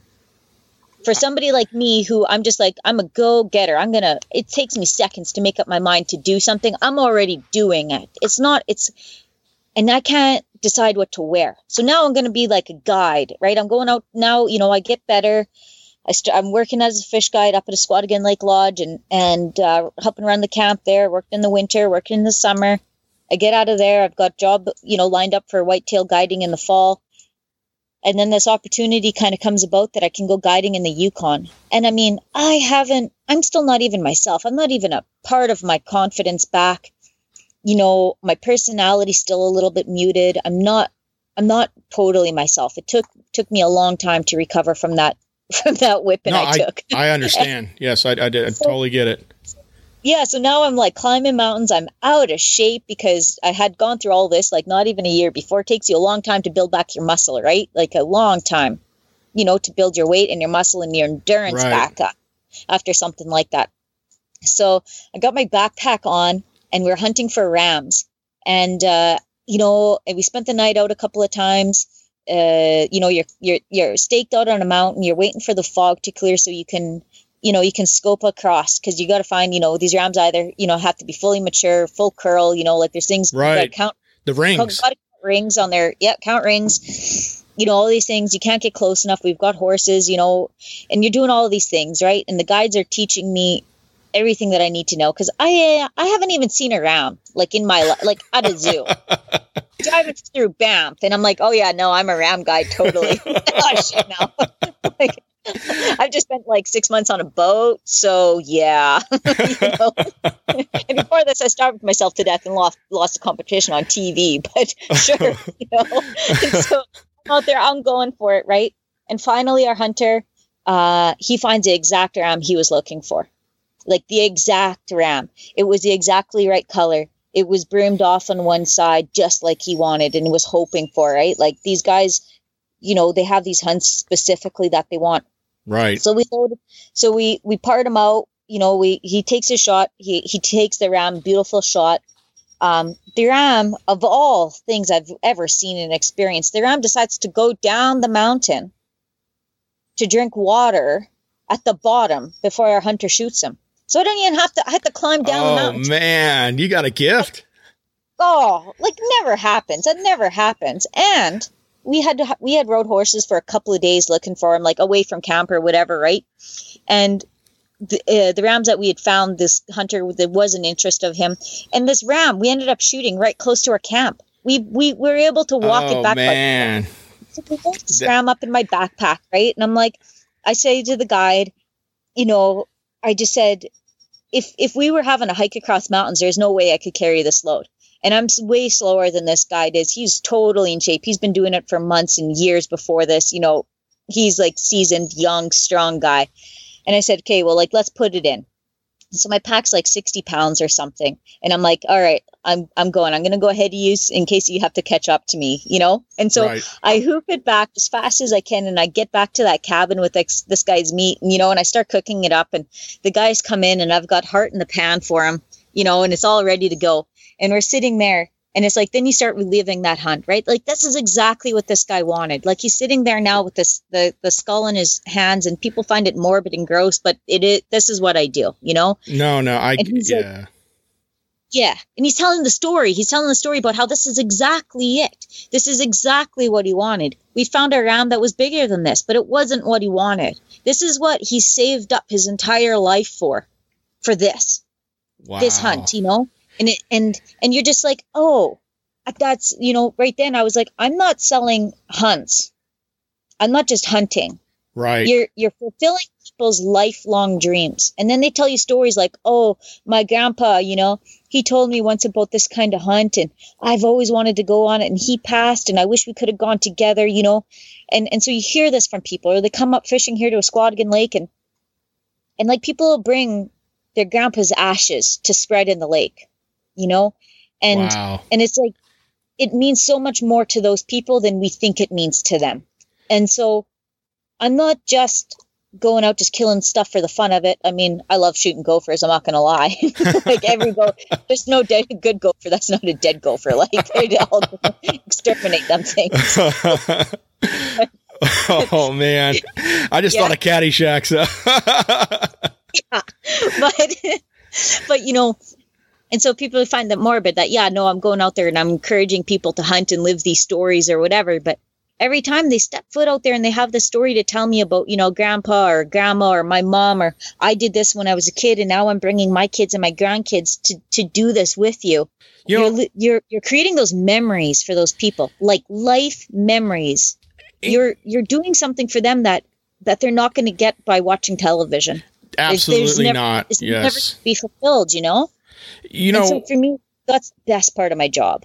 That I'm telling you, like I'm just, man, I'm taking all this in this is one of the biggest motivators of why I really wanted to start this podcast because I, I, started really like my brand with off road stuff and you know jeeping and all that. But I was like, man, I do so much more and I want to share so much more. And and these things are connectors too, you know, because I associate people like politically on a different spectrum, but we get out there and we do our thing and, and all that. But you know, you know, you brought up something that just resonates when someone sees that skull, that you know, trophy, whatever I mean, hunters are probably more like that. Harvest is is something more. It's almost you know, it's just the lack of a better word, almost like spiritual. Like there's so much respect for that animal that you have. You're gonna you know you know go ahead and and you're gonna use the meat. You're gonna use what you can, all that stuff. And when if someone chooses to mount that, that every time they look at, it, they're thinking that whole story, that whole experience, and it just warms their heart. And it's not, and I, I can't, I share this all the time. It's not even about the kill. You know, it's not even about that. It, it is so much more. And you know, when I my son just he got his first son, he got a pig last year. And I said, you know what, man? Guess what? We're going to eat that pig. You you're providing for your family. We talked about it. Like, yeah, I, will always have that, man. I mean, it, it is just amazing. Like, I love how you, that story you shared all that. I, am so glad that we're able to kind of do this, Michelle. I really appreciate you coming on. Uh, you know, so far as everybody, they want to follow your adventures, follow your story, everything. You know, where can they find you and continue to follow you? And and on top of it, if they want to try and book you for one of these, you know, memory builders, you know, how do they do that? Yeah, so I have a Facebook page. It's called Legacy Survival Training. Um, and then it's got my name tagged onto it, Michelle Ann Wohlberg. I don't accept personal friend requests on my personal Facebook because, I mean, weirdos. I, my life, my, my kid, my kid. That's you know, like uh, I share so much of myself. Follow me on my business; it's where most of my stuff gets posted. So, Legacy Survival Training, Michelle Ann Wohlberg. And then my Instagram, I have a open personal uh, Instagram that everybody's following. It's just Michelle Ann Wohlberg, uh, M I C H E L L E A N N E W O H L B E R G, Michelle Ann Wohlberg. And then, as far as the hunts and pricing, you can look up uh, Blackstone Outfitters in the Yukon, spelled just like it sounds. Iskwatikan Lake Lodge um, on Facebook. That's I S K W A. Ah, goodness me! Now we'll we'll put it in the show notes. I, I we're good. Yeah. Far as I'll yeah. make sure that these are linked in, uh, so people can go to the show notes, look at it, and we'll make sure that people can get there. You can hit me up. I'll I'll send you there. Exactly. And then, so it's I, I S K W A T I K A N. And then I also do like uh, whitetail, uh, like big Saskatchewan whitetail hunting, which is a memory like totally a lot of people have.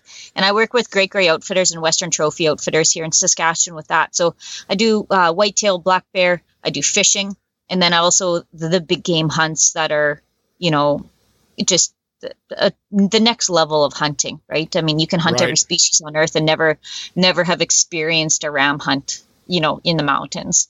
Um, so no, I'm totally. If people hit me up and follow me, I try to respond to messages that people send me, um, good and bad. That's good. I'm not always polite though. If you send me a bad one, I'm not gonna lie. If right. you haven't out from the way I talk or from the way I've lived my life. I mean, that's on you. Don't be upset if I send you back something nasty.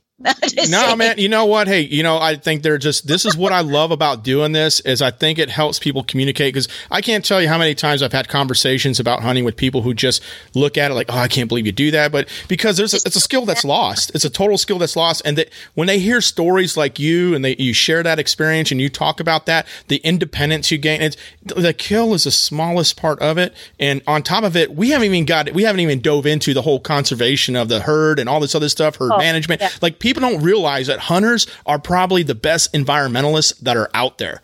Like when you want to talk about putting dollars and putting time and volunteer and doing all these things to ensure that there will be a herd in the future for your children and their children and all that, no one com- contributes all that more than hunting and you know fishing to a fishing community as well. But but yes, oh, that it, that right there, yeah like I count animals. I count the number of does and bucks, and and I take a hoof score on them, and say like, and I report it back to the the you know, the owner of the whitetail camp, and I'm like, today I saw X number of does around this bait.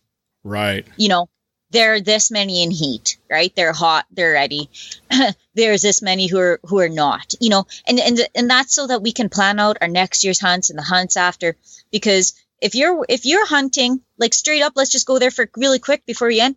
If you're hunting or fishing with somebody who doesn't care about what the limits are, if they don't care, oh, like let's hunt an area clean, don't Right. support them. Yeah. I don't support that. Like I'm not, and I'm all about hunting. I'm all about fishing. But if you're somebody who's like, ah, shit, just just you know, no big deal. We'll just mark it down as whatever. No, like don't support those people. There are plenty of on the up and up outfitters and and out there. Support those folks for sure. You know, like because those other guys, that's like supporting a criminal. I I ain't for that.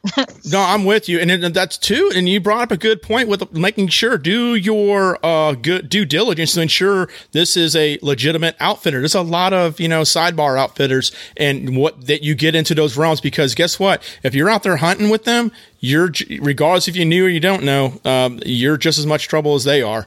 Uh, so you need to do your due diligence to ensure you're going with a uh, registered outfitter and, and, and someone that's you know doing the right things, if you will. Yeah. exactly.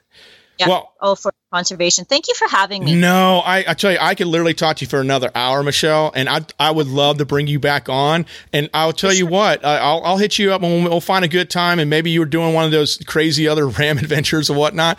But feel free to send us a note every now and then. You know, just let us know, hey, I was out today. I'll put the clip in the show. I I think there is a lot that you can provide our listeners. I think you can. There is so much that you can provide. You know, people who kind of need that that confidence build. And I I think this would be something I would absolutely direct them to you and.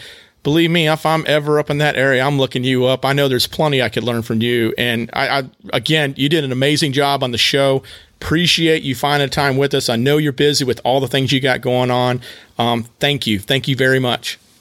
No, thank you for having me. I again, I totally appreciate it, and I know I could learn a lot from you guys too. So, yeah, we'll keep in touch, and uh, yeah, we'll take it from there. All right. Well, thank you so much. We'll talk to you later. Give tell Lars we said hi. We love seeing all those fish he catches up there. yeah. Oh, he's been in camp for a long time. Let me tell you, he's starting to get a little bushed himself.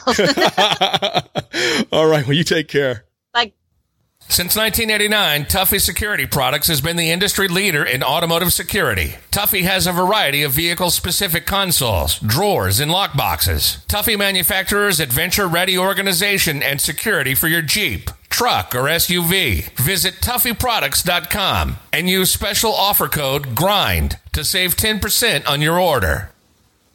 The Cup of Joe segment is brought to you by Sea State Coffee. Have you ever actually drank good coffee? Stop wasting your money on old, stale coffee from the store and make the switch to Sea State Coffee.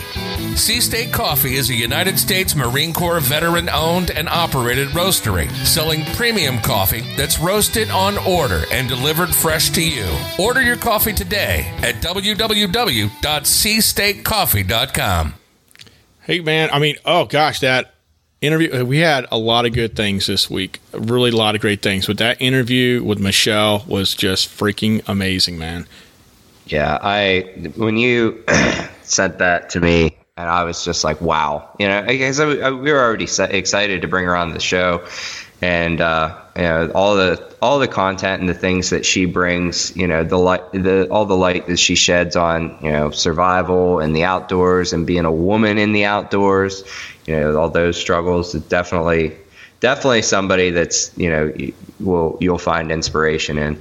Well, I, I just like the fact of her her will. Her like I, I'm not going to fail. Like she had such strong mental focus. Um, she the humility that, that she had in the sense of hey just that personal growth that she had the how much more that she could learn and and she's willing to absorb that and just the things that she did and just that self evaluation. And then she's able to carry on and share that message with people that she comes in contact with where they can apply it in life skills. I mean, I mean, that is what I love about like hunting and fishing, like all these things, man. I, I like I I, prob- I can't remember if I shared it in the interview or not, but I, I told my son, I told him sometime, I cannot wait to be miserable with you, man. Because I know what that builds. When you look at the challenges like that, and then someone says, "Oh man, my phone's out," or "My car broke down," or it's not that big of a deal. It really isn't when you look at all the things that you like. Oh my god, I didn't eat for two weeks. This is this is okay. I can deal with this. you know, like man. So I I enjoyed that interview so much, and I I could have talked to her for another like two three hours easily. And she's willing to come back on. We talked about a couple things too. So uh, I'm really hoping to bring her back on later this year as well, and she can share with us what she's got going on. Uh, just a real person, like that right there, that was her. Uh, nothing Hollywooded up. It was. It's, it's. You know what you heard is what who she is. And and Michelle, I, I hope you catch this episode. But really, sincerely, thank you for coming on. Um, and man, you covered some really cool things too, man. I, I, I, this whole show, I was just thinking about, you know, we probably with the outdoor update could, while we're in the off season, pseudo off season for hunting, we can absolutely focus on habitat groups, management habitat management groups, conservation groups, and really start educating people on resources that they can get involved in, uh, like QDMA, you know, uh, National Wild Turkey uh, Federation, you know, like organizations that are national, even some that are local that we can bring to light to people to say, because a lot of times too, hunters need to know, hey, I want to get into hunting, but where do I go? Who do I connect with? And these, right. I mean, they helped me when I got back into it. You know, Chuck and the, uh, oh, oh my goodness, I forgot backcountry. What am I thinking? Oh, he's gonna be so mad at me. but uh, yeah, the backcountry anglers. Uh, uh, what is? Oh man, I can't believe I messed it up. Anyways, his organization he's attached to. I'm actually a member too. They're going to throw me out now, but uh, that organization has been super helpful. QDMA has been super helpful. NWTF has been super helpful. You know, help me bring my son out. So I think that's a great thing that potentially we can do. Y'all can let us know what we think with that as well, man. Absolutely. Yeah, and like you said, I love doing that stuff. It's it's great to bring, you know, light to some of these uh, acts, orders, bills, laws, etc. Especially when they need attention, and you know we have a voice and we need to say something about it. But uh, like, like you said, or I, I, just appreciate you know finding these local and national level organizations that you know on a daily basis you can contribute to you know bettering the environment around us. You know that way we ensure longevity in our you know public game lands, which are ours. Yeah, backcountry hunters and anglers hit me just right now, so of course I remember it now. but uh, yeah, you know, put that in. yeah, hey, staying healthy, you know, get on your mental game. Yeah. Obviously, I mean, so important. I mean, I, I, I love, I loved, and going back to Michelle's interview when she was sharing, like, hey, I when she was talking about going on that uh, learning how to guide for the ram hunt, and she was like, yeah, I just wasn't physically prepared for that. And she was sharing that when she was like learning some of the things and whatnot. And this is coming from someone that this is what they do. Like they they live out into the wilderness and they do this. Um, and for her to say, yeah, hey, I need to improve here. That like, yeah, I mean, you know what? Um, I work in an officer now. I don't I don't do the things I did 20 years ago, and, and there has to be an honesty, and you have to be true where you're physical, where you're physically and mentally at. Uh, because if you're thinking, hey, I'm still that guy that I was when I was 25 and, you know, rock hard abs and stuff like that, and you try and go out there and act that way, you're not that way. It's going to come at the worst time. You have to be honest with yourself, build into it. Um, and it's and you know it's just good preparation because the focus should be on the experience and on top of it when you're ready to take that shot you're going to take an ethical shot you're not you know you're going to be mentally ready to do it absolutely Absolutely. So, uh, you know, Kevin Yow and his club, man, Tops Jeep Club. I I have a such a special spot in my heart for that event and the group of people that go out to Topsail Island. And uh, they rebranded the, the Jeep Week there uh, from for the Jeep Club, and for them to take that on, um, amazing. And I did talk to Kevin, I think, uh, after the interview, or, or maybe it was a little before actually, before we started. So there was a club actually Outer Banks Jeep Jam used to be run by a group and then out of the blue like a couple months before it was supposed to happen they just bailed on it and a jeep club that i just love man going coastal jeep club they said, no, we're going to pick it up because we enjoy this. And they just took it on their own. They got connected and in like a very small time. And so here you, again, you see in another Jeep club, see an event that they enjoyed. It brings people together and you know people can share learn and enjoy each other's company learn things. And they literally said hey not on our watch. We're going to make it happen. And they put it together. These guys don't get anything other than the the joy of doing it. I mean they don't get they don't make money. Like they don't make money on anything they make goes to a charity. So right. just that's what i love about these communities man. I really love it. Yeah and i absolutely applaud anybody that's, that's, stepping up and doing things this year to just keep us regular with you know right. so many people fighting against it trying to like oh shut it down. Yeah it's not, it's not safe. You know screw that. Like we're still having our stuff. You know what i mean? I I 100%, you know, obviously responsibly or whatever. Uh, within right. I mean, you know what? I, I, don't need a mom and dad. I, if, if, if we got to be responsible, hey, I'm, I know how to be responsible. Um, and the thing about it is you do be wise and, and you do, you need that engagement. I'm ho- hopefully I'm heading to Uwharrie this weekend. Um, the Nexen tires are supposed to be getting here tomorrow. I'm hoping to get those mounted on Friday and then be on the trail on Sunday. So that's kind of the no goal. That's the plan. Yeah. No way. That's Coming the plan. Yep. So uh, I hey, that's what the tracking thing said, and, and uh, I talked to uh, Paul via uh, text uh, earlier, and uh, yeah, so he's like, yeah, man. So fingers crossed, Root will have some new tires, and I'll be able to come back next week and give you an assessment of of what I. But I the one disclaimer I need to add is. So when this whole COVID thing went down, I just replaced my catalytic converter and the the new one that I put on sits sits lower, a tiny bit lower. So my armor, uh, the uh, center plate under that protects the uh, the gearbox and stuff. Well, it, the the screws that I had weren't long enough, so I had to go get new screws. But then COVID happened, and the shop kind of closed up for a while. And then I told him, hey, Nexen's supposed to be sending me tires. Why don't we just do it all together? Because they're on a lift. I don't have a lift in my garage, and it's mm. easier to put that armor on with a lift. So I've been waiting to do that. But if I can't get that armor on, I might still go out, but I'm not going to be as daring. yeah, maybe just uh, baby it a little bit. I need, yeah, I need to drive it home. Up, wouldn't want to send something up through the oil pan. Right, tires look good, but dang, dude, why is that on the ground? why is your drive shaft on the ground?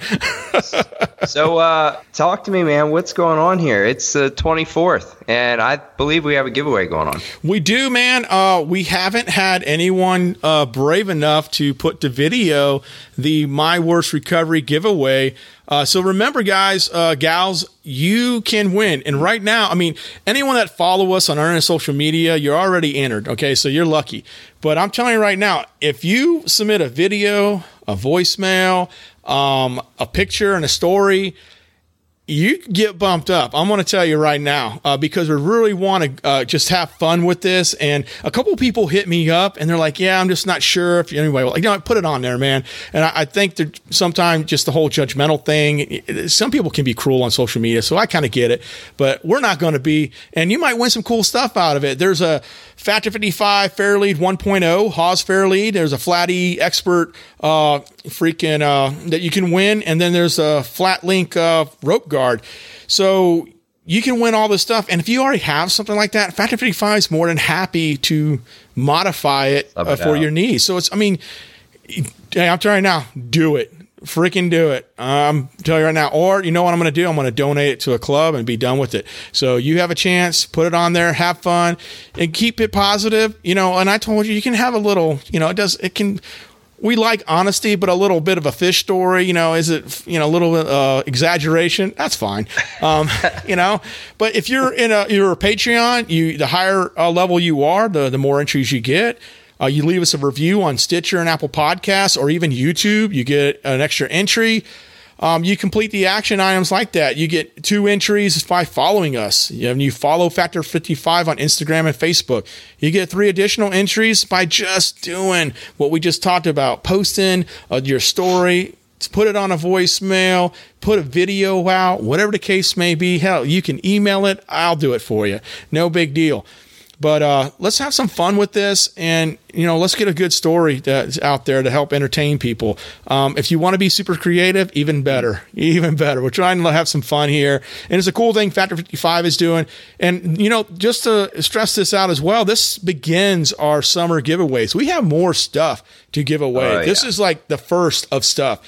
I got stuff, and I've been talking to like an outdoorsy freaking place trying to hook some things up. And uh, you know, we kind of need your help. Putting those reviews help. Putting those uh, putting giving us those five star ratings help subscribing and downloading our show help so you kind of start doing that stuff. We're able to make some cooler things that happen at the giveaway for the podcast. And then when we actually start doing some events those you are able to come to it we're able to get some really cool things that we'll be able to do for a raffle raise some money for some good cause or something like that. Help some clubs out help some peeps out whatever. I mean, th- you know, anyone that's ever been to an event where I've had freaking the stars up, uh, the red, white, and blue tent, you guys know it. You, it's so easy to find a Root One Six grind or Root One Six tent. So easy to find it. We always have some good stuff going on, always have a crowd out there. So, hey, get on it, do it, have fun with it. I do want to put an update before I forget, Ethan, about uh, Jo Jorgensen. So I talked to the campaign today, and uh, you know she's starting to move up. Great support out there. Uh, obviously, she's got my vote. Um, you, guys, I hope you figured it out. Uh, that, that's all I'm going to say with that. But she's definitely got my vote. But she is going to. Um, she was going to come on in early July, but she's she may have to reschedule or she may not be able to make it. We definitely have Spike coming on on July 22nd Right. uh, is when I will be interviewing him, and we'll post that show that week uh, with that. But um, if she's not able to make it, I'm going to try, try and work some things out with a campaign uh, to get some things that we talk about with public land. Because one of her major platforms, part of her platform, is the environment, which we tie in. When I applied to get her to come on, uh, that was an area that we touched on. And I think that's one of the reasons why we were selected. But they've been very gracious and all that. But I'm also respectful that, you know, we're not a Joe Rogan yet. you know, so she's got to get her story out there, her message out to uh, some some big audience. But either way, we're really appreciative. She can make it great, and if not, we definitely will be able to get the VP candidate, and hopefully we'll be able to get some words from her and whatnot. But I, I'll tell you, I just enjoy doing this, Ethan. I man. All the things we had from you know Tops Down Jeep Club, the you know the the from the field, the con- the content that you're bringing, uh, the interview with Michelle, wrapping this stuff up. We, this is what this podcast is about bringing out good information, things that inform you, bringing some positive things out there, getting people energized to get outside, go do some things, challenge yourself. You don't give up. There's so much that's going on here. And hey, if you want to be on the show, you got a good story, or you got someone that you know that you think will be cool, hey, hit us up, send us an email, hit Ethan up, hit me up, whoever you know, just hit us up and we'll figure it out and we'll get them on. I mean, those young men we had on last week were amazing, dude. What a great story. Absolutely, and uh, like Nikki G said, and you know we talked about, it's it's just inspiring to see the next generation so enthralled with the outdoors, and you know there's so much negativity. I don't know. I associate social media with a lot of negative connotations. No, no, it's, it's true though. With, without you know, without social media, we couldn't do what we're doing here. So hey, I'm I'm torn, obviously, but there's a lot of junk on there. We'll just say, and I, I think that it gets used in uh, not so productive manners by everybody, not just you know our next generation of our youth. And to see them taking you know things that we didn't have when we were kids and you know making these videos and being informative and being uh, good role models for you know that next generation coming up is super it's inspiring to me. You know it, you're never too old to uh, you know learn something from somebody of any age you know so that definitely caught me and i'm like man you know that's that's something that you know we all just need to take a second and appreciate and wonder, you know, how we can, you know, be influencers as well. So, yeah, you can learn from anybody. And the end of the day is this, you know, you're, you can have your own opinion and I'll, I'll respect that you have an opinion and may not agree with it and stuff. and that's the cool thing about it. And I think that's what we just need to understand is, Hey, you know, I, maybe that's just not, I mean, guess what? I know some of y'all are going to vote that way or this way. I'm not going to hate on you. I'll be like, okay, you have your reason. I like the Constitution and follow it. That's my reason. So we're just going to leave it at that. But I'll still respect the fact you have the reasons you want to go your direction. And we can still wheel, we can still hunt, we can still go learn things, we can laugh, hang out the camp, you know, whatever the case may be. You need help putting your tent up. I'm more than happy to help you. I'm your neighbor. I, I if we just had a neighbor attitude, I, think things would be better. If if you're my neighbor, you know, I don't need to know your business. You need my help. I'm going to help you. Plain and simple. That's what America was founded on. We just need to uh, retrace our roots. Thank you all for joining us. I hope you like that show, man. We had a great time doing it. But remember, if you have an idea or maybe you would like to contribute to one of our segments, all you have to do is go to rootonesix.com and select contact and let us know your idea. That's R O O T O N E S I X dot com and select contact. For listening to the Root One Six Grind. We want to thank our amazing sponsors WARN Industries, Tuffy Security Products, Sea State Coffee, and Route 16 Off Road for their support. Follow us on Instagram, Facebook, Twitter, Pinterest, and more. Just look for Route 16. That's R O O T O N E S I X. Or just go to rootonesix.com. Until next week, plan smart, be safe, and as always, be prepared. GPS? What about mapping Cupmas, bro?